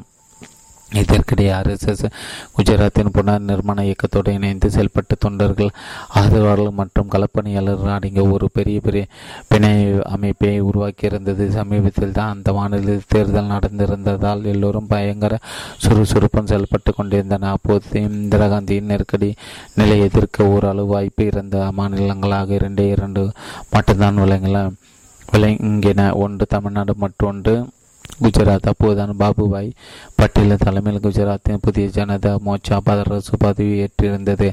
அதனால் நாட்டின் பிற பகுதியிலிருந்து ஓடி வந்த ஜன ஜனநாயகவாதிகளை குஜராத் காந்தமன கவர்ந்தது. இந்த எதிர்ப்பு இயக்கத்திற்கு ஒரு ஒருங்கிணைப்பு குழுவை உருவாக்கியதான் நெருக்கடி நிலையின் போது ஆர்எஸ்எஸ் செய்த முதல் காரியம். அதுதான் குஜராத் லோக் சங்கரி சமிதி அப்போது மோடி ஜுவார் பவனுக்கு வந்த மூன்று வருடங்கள் ஆகியிருந்தது அதற்குள் அவர் அந்த அமைப்பை பற்றி அங்கு வேறு ஆணிவேராக அறிந்திருந்தார். ஏதாவது வேலை நடக்க வேண்டுமென்றால் அணுக வேண்டிய முதல் ஆளாக அவர் உருவெடுத்தார். மோடி அங்கு வருகை தந்தவர்களை வரவேற்று அவர்களுக்கு உதவினார். கடித போக்குவரத்துகளை பார்த்து கொண்டார். பின்னர் அலுவலக நிர்வாகம் போக்குவரத்து மற்றும் கட்சி கூட்டங்களை ஏற்பாடு செய்தல் ஆகியவற்றையும் கவனித்துக் கொண்டார். அவரால் செய்ய முடியாத வேலை என்ற ஒன்று அங்கு இருந்ததாக தெரியவில்லை. ஆர்எஸ்என் விதிமுறைகள் மற்றும் செயல்முறைகளுக்கும் அவர் தெளிவாக அறிந்திருந்தார் எந்த ஒரு வேலையும் அவர் அற்பமான ஒன்றாக கருத்துள்ள சிலர் மோடி அபாரமான உழைப்பாளி என்று கருதினர். ஆனால் அவர் தன்னை ஒரு இன்றியமையதாராக ஆக்கி கொண்டிருந்தார். அவர் எவ்வளவு தூரம் சாதித்திருந்தார் என்பது ஜூலை மாத ஜூலை முதல் வாரத்தில் குஜராத் லோக் சங்கரேஷ் சமிதியின் கூட்டம் வக்கீல் சாஹிபின் தலைமையின் கீழ் முறைப்படி கூட்டப்பட்ட போது தெரிந்தது. வக்கீல் சாகுப் மோடி அதன் பொதுச் செயலராக நியமித்தார். மோடியின் குணாம்சத்தையும் அவரது வேலையும் போடம் போட்டு பார்க்க கிடைத்த ஒரு வாய்ப்பாக அது நியமனம் உதவியது அது அவரது வாழ்வில் ஒரு திருப்புமுனையாக அமைந்தது. நெருக்கடி நிலை காலத்தில் அவர் மேற்கொண்ட இந்த ரகசிய நடவடிக்கைகள் ஆர்எஸ்எல் அவரது வளர்ச்சியை துரிதப்படுத்தின. எழுபத்தி ஐந்து வயது கூட நிரம்பெறாத மோடியை பண்ணிக்கு வைக்கல் சாஹிப் தென்றடத்திற்கு இவைதான் காரணம். அவருக்கு எல்லாரும் தெரிந்திருந்தது அவர் எல்லாவற்றையும் புரிந்து வைத்திருந்தார் மக்களை கையாள்வதை சிறந்து விளங்கினார். அந்த அமைப்பின் செயல்முறைகள் அவருக்கு அத்துப்படியாக இருந்தன. அவர் நம்பிக்கைக்கு பாத்திரமானவராக உருவெடுத்திருந்தார். மோடியின் அகங்காரமான பன்மை அகந்தை மற்றும் நலினமின்மை ஆகியவை அவர்கள் அவரை மக்களிடம் இருந்து விலகி வைத்து வைத்து விடுகின்றன என்ற பேச்சு அடிக்கடி எழுப்புகிறது அப்படி இருந்தால் கூட அவரிடம் இருக்கும் பிற குணங்கள் அதை ஈடுகாட்டுவதற்கு மேலாக இருந்தன என்பதற்கு பல சான்றுகள் இருக்கின்றன. இல்லையெனில் இவ்வளவு இளம் வயதில் இவ்வளவு பொறுப்புமிக்க வேலை அவருக்கு கொடுக்கப்பட்டிருக்காது. நெருக்கடி நிலை பிரகடனம் செய்ய செய்யப்பட்ட சிறிது காலத்திற்குள்ளாக குஜராத் அவரது நோக்கிற்கு மிகவும் இடைஞ்சலாக இருக்கும் என்று இந்திரா காந்தியிடம் எச்சரிக்கப்பட்டது. அதற்கு முதன்மையாக காரணமாக ஆர்எஸ் விளங்கியது. ஆயிரத்தி தொள்ளாயிரத்தி நாற்பத்தி எட்டு செய்யப்பட்டது போல அந்த அமைப்பு மீண்டும் ஒரு முறை தடை செய்யப்பட்டது. ஆர்எஸ்எஸின் அகமதாபாத் அலுவலகங்களில் ஆயுதங்கள் இருந்தன என்று கூறி அந்த அமைப்பின் மீது கலங்கம் ஏற்படுத்த இந்திரா காந்தி முயன்றார். அந்த அமைப்பின் அதிகாரபூர்வமான பிரதிநிதிகள் உடனடியாக போலீசாரை சுற்றி வளைக்கப்பட்டு சிறையில் அடைக்கப்பட்டன. அச்சமயத்தில் மோடி ஒரு கீழ்நிலை ஊழியராக இருந்ததாக கருதப்பட்டதால் அவர் ஓரளவு சுதந்திரமாக உலக அனுமதிக்கப்பட்டார். ஆனால் உண்மையில் அவரது ரகசிய நியமனத்தின் காரணமாக அவர் ஒரு அச்சுறுத்தலாக தான் ஆகியிருந்தார் அச்சமயத்தில் குஜராத் நகர்ந்து கொண்டிருந்த ஆர்ப்பாட்டங்களின் நான் தீவிரமாக பங்கெடுத்து கொண்டிருந்தேன். மாணவ அணி தலைவர்கள் இளைஞர் அணி தலைவர்கள் ஆகியோருடன் நான் நெருங்கி தொடர்பு வைத்திருந்தேன். ஆனால் நான் இவை அனைத்தின் திரைக்கு பின்னால் இருந்து செய்து வந்தேன் என்று மோடி கூறுகிறார். குஜராத் லோக் சங்கர் சமிதி கூட்டத்தில் அதன் செயற் திட்டம் வகுக்கப்பட்ட பிறகு மோடி யாருடன் இணைந்து வேலை செய்ய வேண்டும் என்று திட்டமிட்டப்பட்டிருந்தோ அது கேசவராவ் தேஷ்முக் போலீசாரின் கண்ணில் படாத பட்டதால் மாட்டி கொண்டார். இன்னொரு ஆர்எஸ்எஸ் தலைவரான நந்தலால் ஷக்ஷாடாவும் ஆபத்தில் இருக்கக்கூடும் என்பதை உணர்ந்த மோடி உடனடியாக தன் ஸ்கூட்டில் பறந்து சென்று அவரை பாதுகாப்பான ஒரு இடத்திற்கு அழைத்து சென்றார். அது போன்ற பல பாதுகாப்பான இடங்களை மோடி பின்னால் ஒழுங்கமைத்தார். கடைசியில் அவரது நிர்வாக திறமை பரிசோதிப்பார். காலம் வந்துவிட்டு இருந்தது. அது ஜனநாயகத்திற்கு வந்த ஆபத்து என்று மோடி கூறினார். நான் தலைமறையாக இருந்தேன். என்னை கைது செய்வதற்காக போலீசார் என்னை வலை வீசி தேடிக் கொண்டிருந்தான் ஆனால் நான் என் கூட்டத்தினரை சந்திக்க மிகவும் ஆளாக இருந்தேன். நம் ஜனநாயகத்தை காப்பீட்டு தர வேண்டும் என்பதை அவர்களை ஏற்றுக்கொள்ள வைத்து வைக்க வேண்டும் என்பதை நான் உறுதியாக இருந்தேன். இம்மாதிரி ரகசிய நடவடிக்கைகள் மேற்கொள்ள நம்ப தகுந்த நபர்களின் பட்டியலை தயாரிக்கும் பணியில் அவர் இறங்கினார். பின் அதை உபயோகித்து அவர்களுக்கு தெரிந்த நபர்களை கண்டுபிடித்ததன் மூலம் தன் தொடர்பு ஓட்டத்தை விரிவுபடுத்தி கொண்டார். மறைத்து வைக்கப்பட்ட வீடு மறைத்து வைக்கப்பட வேண்டியவர்களை தகுந்த இடங்களில் தங்க வைக்க அது அவருக்கு உதவியது. அரசியல் அகதிகள் களப்பணியாளர்கள் ஆகியோர் தங்குவதற்கு ஆகும் செலவுக்கான பணத்தை மூடி சேகரித்து அதை விநியோகிக்கும் துவங்கினார். தலைமறைவாக இருக்கும் ஒவ்வொரு உறுப்பினருக்கும் பின் விளைவுகளை பற்றி கொலைப்படாத பத்து குடும்பங்களின் ஆதரவாவது தேவைப்படும் என்று மோடி சுறுசுறுப்பாக எடுத்து உரைத்தார். அதிர்ஷ்டவசமாக இதற்கு ஏராளமான குஜராத்திகள் தாங்களாக முன்வந்தனர் வெகு விரைவில் இந்திரா காந்தியின் பாதுகாப்பு படையினர் அகமதாபாத்தின் தெருக்களிலும் வேறு இடங்களிலும் தடப்பட்டு வந்த தேச துரோகிகள் இது போன்ற பாதுகாப்பான வீடுகளில் இரண்டாக கலந்துவிட்டனர் தனது குழந்தை பருவத்தை மூடி மேற்கொண்ட நடவடிக்கைகளுக்கும் அவரது குணநலுக்கு முடிச்சு போட முயன்ற சந்தேகத்திற்கிடமான கதைகள் எவ்வளவு வந்ததை போலவே நெருக்கடி நிலை காலத்திலும் அதே போல ஏகப்பட்ட கதைகள் சுட்டி கொண்டிருந்தன. இக்கதைகளும் முந்தைய கதைகளைப் போலவே முழுக்க முழுக்க உண்மையாக இல்லாதிருக்கலாம் ஆனால் அக்காலகட்டத்தில் மூடி தனிப்பட்ட முறை தனக்கு ஆபத்து ஏற்படும் என்று தெரிந்திருந்து மிகச்சிறப்பாக பணியேற்றேன் என்று அவரை கடுமையாக விமர்சிப்பவர்கள் கூட ஒப்புக்கொள்வார்கள். சந்தேகத்தை இடமளிக்கும் அப்படிப்பட்ட கதையில் இரண்டை. இங்கு பார்க்கலாம். முக்கியமான ஆவணங்களை எடுத்துச் செல்லும் வழியில் தேஷ்முக் கைது செய்யப்பட்டார் என்பதை அறிந்ததும் தாங்கள் பதிவதித்து போனதாக சயங் மேத்தா கூறுகிறார். தேஷ்முக் வசம் இருந்த காகிதம் குஜராத் லோக் சங்கரிஷி சமிதியின் வருங்கால திட்டம் பற்றிய குறிப்பும் அடங்கியிருந்தது. அது எப்படி அது மீட்டாக வேண்டும்? அதற்காக மோடி ஒரு திட்டம் திட்டினார் மணி நகரிலிருந்து ஒரு பெண் உறுப்பினரின் உதவியுடன் போலீசாரின் கவனத்தை திசை திருப்ப ஒரு திட்டம் உருவானது. தேஷ்முக் அடைத்து வைக்கப்பட்ட இந்த போலீஸ் நிலையத்துக்கு அவர்கள் சென்றனர். தான் தேஷ்முகின் உறவினர் என்று கூறிய பெண் ஊழியர் அங்கிருந்து போலீசாரின் கவனத்தை திசை திருப்பிக் கொண்டிருந்த போது அப்போலீசாரின் கழுகு பார்வையில் படாமல் மோடி தேஷ்முகின் இருந்து எப்படியோ அந்த ஆவணங்களை பெற்று கொண்டு விட்டார். அதே போல உலா வந்து கொண்டிருக்கும் இன்னொரு கதை இது. சண்டிகா தாசுபான நானஜி கைதான பொது ஆதரவாளர்கள் முகவரிகள் அடங்கிய ஒரு புத்தகம் அவரிடம் இருந்தது. தலைமறைவானவர்களை பாதுகாப்பாக மறைத்து வைக்க உதவும் வீட்டு முகவரிகளும் அதில் இருந்தன. அவர்கள் அனைவரையும் அவர்கள் அனைவரையும் அவர்கள் அனைவரையும் தன் உதவி புரிவோர் பட்டியலிருந்து நீக்கிவிட மிகவும் சிரமப்பட்டு அவர் மாற்று ஏற்பாடுகளை செய்ய வேண்டியிருந்தது. இன்னொரு கதையில் மோடி பா பாவு நகரில் இருந்த சிறைக்குள் அத்துமீறி புகுந்து அங்கு அடைத்து வைக்கப்பட்டது. ப பத்திர விஷ்ணு பாண்டைய மற்றும் சங்கர் தாசின் வக்கீல் ஆகியோரை சந்தித்திருக்கிறார். இன்று வக்கீலாவ் மோடியின் பரம எதிரியாக மாறியுள்ளார். இப்போது காங்கிரஸ் கட்சியுள்ள அவர் குஜராத் சட்டசபையில் எதிர்கட்சி தலைவராக உள்ளார். இந்த துணிகர முயற்சிக்காக மோடி மாறுவிடம் புனைந்தாராம். இம்முறை அவர் தன்னுடன் ஒரு பெண் களப்பணியாரை அழைத்துச் சென்றாராம். அப்பெண் சிறைச்சாலைக்கு அடிக்கடி சென்று வரும் ஒரு நபராம். இது சந்தேகத்தை தவிர்ப்பது மேற்கொள்ளப்பட்டது. இந்த சிறைச்சாலை விஜயம் குறித்து மோடியோ அல்லது வைக்கியலாகவோ வாயை திறக்க மறுக்கிறார்கள். வேறு சில கதைகள் உள்ளன. ஆனால் அவை உண்மை கதைகள். நெருக்கடி நிலை பிரகடனத்தை மோடி நாட்டில் நிலவிய உண்மை நிலவரத்தை வெளி உலகம் தெரிந்து கொள்ள உதவும் பிரச்சார வெளியீடுகளை மோடி எவ்வாறு திரைப்பட தயாரித்து டெல்லியில் நடைபெற்ற காமன்வெல்த் நாட்டு தலைவர்கள் பங்கேற்ற ஒரு கூட்டத்தில் அவற்றை விநியோகிப்பதற்கு ரயிலில் எப்படி கொண்டு சென்றார் என்பது அதில் ஒன்று. இந்திய பத்திரிகைகள் கடுத்து நெருக்கப்பட்டது எப்படி? இந்தியாவின் இந்திராவின் பொய்களும் உண்மை நிகழ்வுகளும் சட்டத்திற்கு கீழ்ப்படியாமை ஒரு கடமையாக ஆகும்போது போன்ற தலைப்பில் அச்சிடப்பட்டிருந்த சிறு பிரசாதங்கள் அரசின் தொண்டர்கள் அக்கூட்டத்தில் கலந்து கொள்வதற்காக வெளிநாடுகளிலிருந்து வந்திருந்த அரசியல்வாதிகளின் விநியோகத்தினை இதன் மூலம் இந்தியாவில் பிரகடனப்படுத்தப்பட்டிருந்த நெருக்கடி நிலையின் உண்மை சுருவம் வெளிநாட்டு பத்திரிகைகளை சென்றடைய துவங்கியது. ரகசியமாக பிரச்சுரங்கள் அச்சிடப்படுவதை மூடி மேற்பார்வை பார்த்தார். அவற்றை வெளிநாடுகளுக்கு அனுப்பும் பொறுப்பும் அவரையே வந்தடைந்தது. இந்த பிரசுரங்கள் கைவரப்பட்ட வெளிநாடுகளில் வசித்து வந்த இந்தியர் இந்தியாவில் அவித்து விடப்பட்ட இந்த அடக்குமுறையை பற்றி செய்திகளையும் அதற்கு எதிராக நடந்து கொண்டிருந்த போராட்டங்கள் பற்றியும் செய்திகளையும் அங்கு பரப்பின. இறுதியில் அடிப்படைந்து புதிய தேர்தலுக்கு உத்தரவிட இந்திரா காந்தியை தூண்டியதில் இப்பிரசுரங்கள் முக்கிய பங்கு வகித்தன. இந்திரா காந்தியிடம் இருந்து தப்பித்து சுதந்திரமாக கொண்டிருந்தவர்கள் குஜராத்திற்கு வந்தால் அவர்களது போக்குவரத்து தேவைகளை நிறைவேற்றும் பொறுப்பும் மோடியின் மோடியினுடையதுதான். இந்த பணியில் ஈடுபட்டிருந்த போதுதான் மோடி ஜார்ஜ் பண்டான்ஸை சந்தித்த சமீபத்தில் ஜார்ஜ் பண்டான்ஸின் சகோதரர் போலீசார் பிடிக்கப்பட்டு சித்திரவதை செய்யப்பட்டிருந்தார். மோடி தன் கடமை நியமித்தமாக அடிக்கடி பயணம் மேற்கொள்ள வேண்டியிருந்தது. சமயங்களில் தடை செய்யப்பட்ட பிரசவங்களுடன் அவர் பயணம் செய்ததாக வேண்டியிருந்தது. அச்சமயங்களும் மாட்டி குண்டலாறு உடனே கைது செய்யப்பட்டிருப்பார் ஆபத்தை குறைக்க அவர் மாறுவிடங்களில் சென்றார். தன் தோற்றலை புதங்கானம் செலுத்தி வந்த அவருக்கு அது வெகு இயல்பாக வந்தது. சில சமயங்கள் அவருக்கு காவி காவி அணிந்து ஒரு சாமியரை போல் செல்வார். வேறு சில ஒரு சீக்கியர் போல செல்வார். ஒரு முறை ரயில் பயணம் செய்து கொண்டிருந்த போது அவர் ஒரு கருமையான அடர்ந்த தாடிக்குள் தன் முகத்தை மறைத்து வைத்திருந்தார். அவரது அருகே அவரது பழைய பள்ளி ஆசிரியர் ஒருவர் வந்து அமர்ந்தார். அந்த மாறுவிடம் அற்புதமாக பலனளித்தது. அந்த ஆசிரியர் அவரை கண்டு கொள்ள முடியவில்லை. ஆனால் தன் இறங்குவதற்கு முன்பாக தன் யார் என்று தன்னை அறிமுகம் செய்து கொண்டு மோடி தனக்கு வணக்கம் சொன்னதை பல வருடங்களுக்கு பிறகு அந்த ஆசிரியர் நினைவு கூறுகிறார். தன் திறமைகளை வெளிக்காட்ட நெருக்கடி நிலை மோடிக்கு வாய்ப்பளித்தது என்றாலும் அச்சூழல் அவரிடம் ஏற்படுத்திய மாற்றங்களும் அது அவருடைய அரசியல் நம்பிக்கைகளும் விசாலமாக்கியதும் தெளிவாக்கியதும் மோடியை பொறுத்தவரை முக்கியமாகப்பட்டது. இக்காலகட்டத்தில் வேறு பல கட்சிகளை சேர்ந்த பலரோடு இணைந்து இயங்கும் வாய்ப்பு எனக்கு கிட்டியது என்று மோடி தன்னிடம் கூறினார். காந்திவாதிகளோடு சேர்ந்து செயல்படும் அதிர்ஷ்டம் எனக்கு கிட்டியது.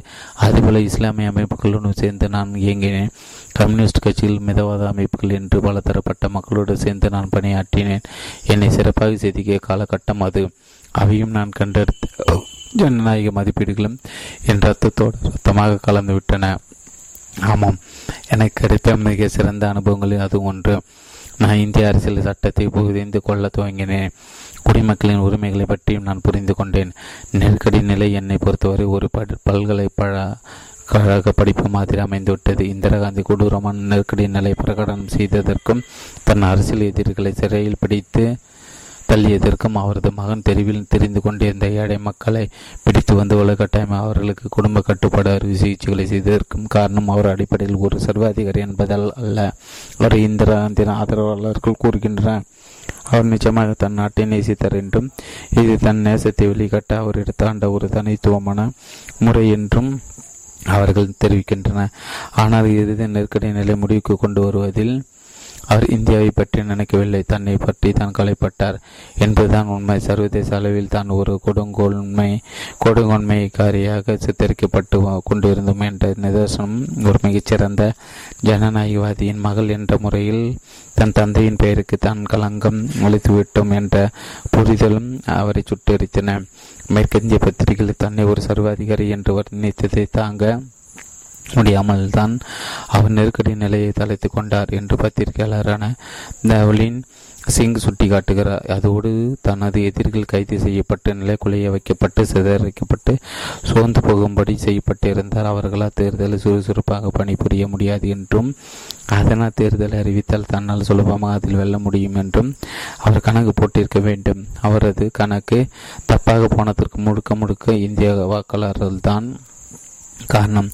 தேர்தல் அறிவிக்கப்பட்ட இரண்டு மாதங்களுக்கு பிறகு ஆயிரத்தி தொள்ளாயிரத்தி எழுபத்தி ஏழு மார்ச் மாதத்தில் நடத்தப்பட்ட தேர்தல் ஜனதா கட்சியின் தலைமையின் கீழ் ஒன்று திரண்ட ஒரு புதிய கூட்டணி முன்னூற்றி நாற்பத்தஞ்சில் தொகுதிகளை பிடித்து ஆட்சியை கைப்பற்றியது. காங்கிரசுக்கு நூற்றி எண்பத்தி ஒன்பது இடங்கள் மட்டுமே கிடைத்தன. இந்திய சுதந்திரம் அடுத்த பிறகு முதல் முறையாக தேர்தலில் காங்கிரஸ் தோல்வியையும் சந்தித்தது. மொராஜி தேச பிரதமனானால் வாஜ்பாய் வெளியுறவுத்துறை அமைச்சரானால் சித்தாந்த ரீதியாக எதிரும் புதிரமாக இருந்த கட்சிகளை கொண்டு உருவாக்கப்பட்ட இந்த கூட்டணியில் மூன்று வருடங்களுக்கு மேலாக தாக்குப்பிடிக்க முடியவில்லை. நெருக்கடி நிலை குறித்த குறிப்பிடத்தக்க விஷயம் என்னவென்றால் அப்படி ஒன்று நிகழ்ந்தது என்பதை இந்தியா கிட்டத்தட்ட மறந்துவிட்டதான் இன்றுள்ள இந்திய மக்கள் பெரும்பாலான நெருக்கடி நிலைக்கு பின்னால் பிறந்தவர்கள் அவர்களை பொறுத்தவரை அந்த இரண்ட காலகட்டம் ஆங்கிலேய காலனி ஆதிக்க காலகட்டம் போல கடந்த காலத்தை எங்கோ வெகு தூரத்தில் நிகழ்ந்துள்ள ஒன்று. அந்த காலகட்டத்தில் கூட மக்களின் ஞாபகங்கள் எவ்வளவு குறுகிய காலம் மட்டுமே நிலைத்திருக்கக்கூடியவை என்பதை நிரூபிப்பது போல மக்கள் அடுத்தடுத்த தேர்தலில் இந்திரா காந்தி பெரும்பான்மையுடன் மீண்டும் அரியசனத்தில் அமர்ந்தனர் அமர்த்தினர். நெருக்கடி நிலையின் காரணமாக இரண்டு முக்கிய விலைகள் ஏற்பட்ட முதலாவது ஒரு குறுகிய எல்லைக்குள் மக்கள் வட்டத்திற்கு வெளியிருந்து வந்த ஒரு வினோதமான அமைப்பு என்ற பிம்பத்திலிருந்து ஆர்எஸ்எஸ் விடுபட்டு ஜனநாயகத்தை காப்பாற்ற துணிந்த ஒரு இயக்கமாக அறியப்பட்ட துவங்கியது. இந்திரா காந்தியின் சர்வாதிகார ஆட்சியின் காரணத்தால் ஆர்எஸ்எஸ் மற்றும் அதைச் சேர்ந்த மற்ற பரிவார அமைப்புகளின் உறுப்பினர்கள் கடின உடுப்பிற்கு அஞ்சாத தேசமானிகள் என்பதை சாதாரண பொது மக்கள் அறிந்து கொண்டனர். காந்தியை கொண்ட கொலையாளிகள் என்றும் வன்முறையை மூச்சிக்க மதவெறியர்கள் என்றும் பாராட்டப்பட்ட பிரச்சாரங்கள் உண்மை இல்லை என்று மக்கள் புரிந்து கொண்டனர். சுதந்திர இந்தியாவில் அதுவரை ஆக்கிரமிப்பு செய்து வந்த சோசியலிச அமைப்புகளுக்கு மாற்றாக ஜனரஞ்சக அரசியலில் ஒரு வலது சரி சித்தாந்த கண்ணோட்டம் தடம் பதித்தது. இரண்டாவது துரதிருஷ்டமான ஒன்று. அதே அரசியல் ரீதியான ஸ்டாக்ஹோம் நோய்க்குறி என்று அடைக்கலாம். பிணை கைதியாக இருப்பவர் தங்களை பிடித்தவர்கள் மீது அனுதவம் கொள்வதும் அவர்கள் செய்கைகளை நியாயப்படுத்துவதும் தான். அது இது குறிப்பாக ஊடகங்களை பொறுத்தவரை கச்சிதமாக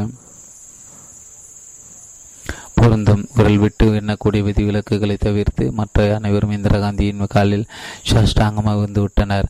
அக்காலகட்டத்தில் ஒரு இளம் பத்திரிகையாளராக இருந்த மூத்த பத்திரிகையாளர் ஒருவர் இந்த முடிவுக்கு வந்துள்ளார். நெருக்கடி நிலையின் போது இந்தியாவில் அரசியல் கலாச்சாரம் அடியோடு மாறிவிட்டது. இந்திய பிரதமர் முடிவு அதிகாரத்தின் தன் அசம் வசம் வைத்து கொண்டதால் அவரையும் அவரது குடும்பத்தாரையும் அடிவருடிகளும் முகஸ்துதி செய்தவர்களும் மட்டுமே சூழ்ந்து கொண்டனர். இந்திய அரசியலிலும் சமுதாயத்திலும் ஒரு போலியான பரம்பரை வம்சாவடியை நிறுவ நெருக்கடி நிலைக்கு வகுத்து விட்டது. நிலை பிரபுத்துவமான அதன் ஆற்றலும் அதற்கு உடந்தையாக இருந்த மத்தியில் அதிகாரம் குவிக்கப்பட்ட அதிகார வர்க்கம் நாடு எங்கும் பிராந்திய அரசியல் ஜமன் பரம்பரைகள் உருவெடுத்து வித்திட்டன. மிதவாதிகளும் முற்போக்குவாதிகளும் உன்னதமான சலுகைகளுடன் வாழ்ந்து வந்த மேல்நாட்டு குடியினரும் தங்களை ஐக்கியப்படுத்தி கொண்ட ஆழமான முரண்படம் தலை தூக்க துவங்கியிருந்தது ஆயிரத்தி தொள்ளாயிரத்தி எண்பது முப்பதுகளின் துவக்கத்தில் இருந்த மோடிக்கு அவரது அரசியல் பயணம் அவரது பிஜேபியில் ஏழு வருடங்களுக்கு அடித்து அதிகாரப்பூர்வமாக சேர்ந்த பிறகுதான் துவங்கும் ஆனால் அப்போது பிஜேபி என்ற கட்சி உருவாகி இருக்கவில்லை. இறுதி முறையாக பிரதமராக இருந்த இந்திரா காந்தியின் அந்த ஆட்சி காலத்தின் முதல் வருடமான ஆயிரத்தி தொள்ளாயிரத்தி எண்பதாம் ஆண்டின் இறுதியில் தான் பிஜேபி உருவானது. பகுதி இரண்டு ஏர்முகம் நான்கு வித்தைகளை கற்றுக்கொள்ளுதல் மோடியின் வாழ்க்கையில் ஒரு பெரும் மாற்றம் வர இருந்தது. அது சிறகு வரைக்கும் இருந்தது. நெருக்கடி நிலைக்கு பிறகு அவர் பலர் கண்களில் படும் நிலையில் இருந்தார். தலைமறை போராட்ட காலகட்டத்தில் அவரிடம் வெளிப்பட வெளிப்பட்ட அவையராத உழைப்பு அவரது சகாக்களிடம் அவருக்கு நல்ல பேர் வாங்கி கொடுத்தது. அதற்கான வெகுமதியும் அவருக்கு கிடைத்தது.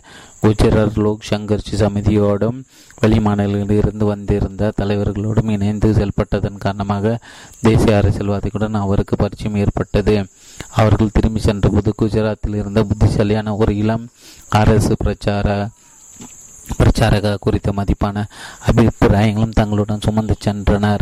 ஆர்எஸ்எஸ் மற்றும் அதன் தோழமை அமைப்புகளின் முக்கிய தலைவர்கள் சிறைக்குடிமல் தனிமை சிறை தண்டனை ஆகியவற்றால் பெரிதும் பாதிக்கப்பட்டிருந்தன. அவர்கள் இயல்பு நிலை குறித்து திரும்ப நிறைய அவகாசம் அக்கறையும் தேவைப்பட்டன. அதை ஒரு விதமான ஜனநாயக மறுசீரமைப்பு என்று வர்ணிக்கலாம். இந்த அமைப்புகள் இயல்பு நிலைக்கு திரும்ப மோடி கடுமையாக உடைத்தார் ஆயிரத்தி தொள்ளாயிரத்தி எழுபத்தி எட்டில் அவர் சம்பாக் பிரச்சார என்ற பிராந்திய பிரச்சார் பதவிக்கு உயர்த்தப்பட்டார். இருபத்தெட்டு வயதை நிரம்பித்த ஒருவருக்கு அது குறிப்பிடத்தக்க பொறுப்பாகும் ஆனால் அவர் ஏற்கனவே திறமையான நம்பகத்தந்த நிர்வாகியாக உருவெடுத்திருந்தார் என்பதற்கான நிறுவனமே அது. அரசியல் மோடிக்கு சூரத் மற்றும் வதுதரா பகுதிகளை மேற்பார்வை செய்யும் பணி அளிக்கப்பட்டது. ஆனால் உண்மையில் அவரது வேலை மத்திய மற்றும் தென் குஜராத்தின் கோடா வருஷத்தின் உமர்கான் வரை வர இருந்தது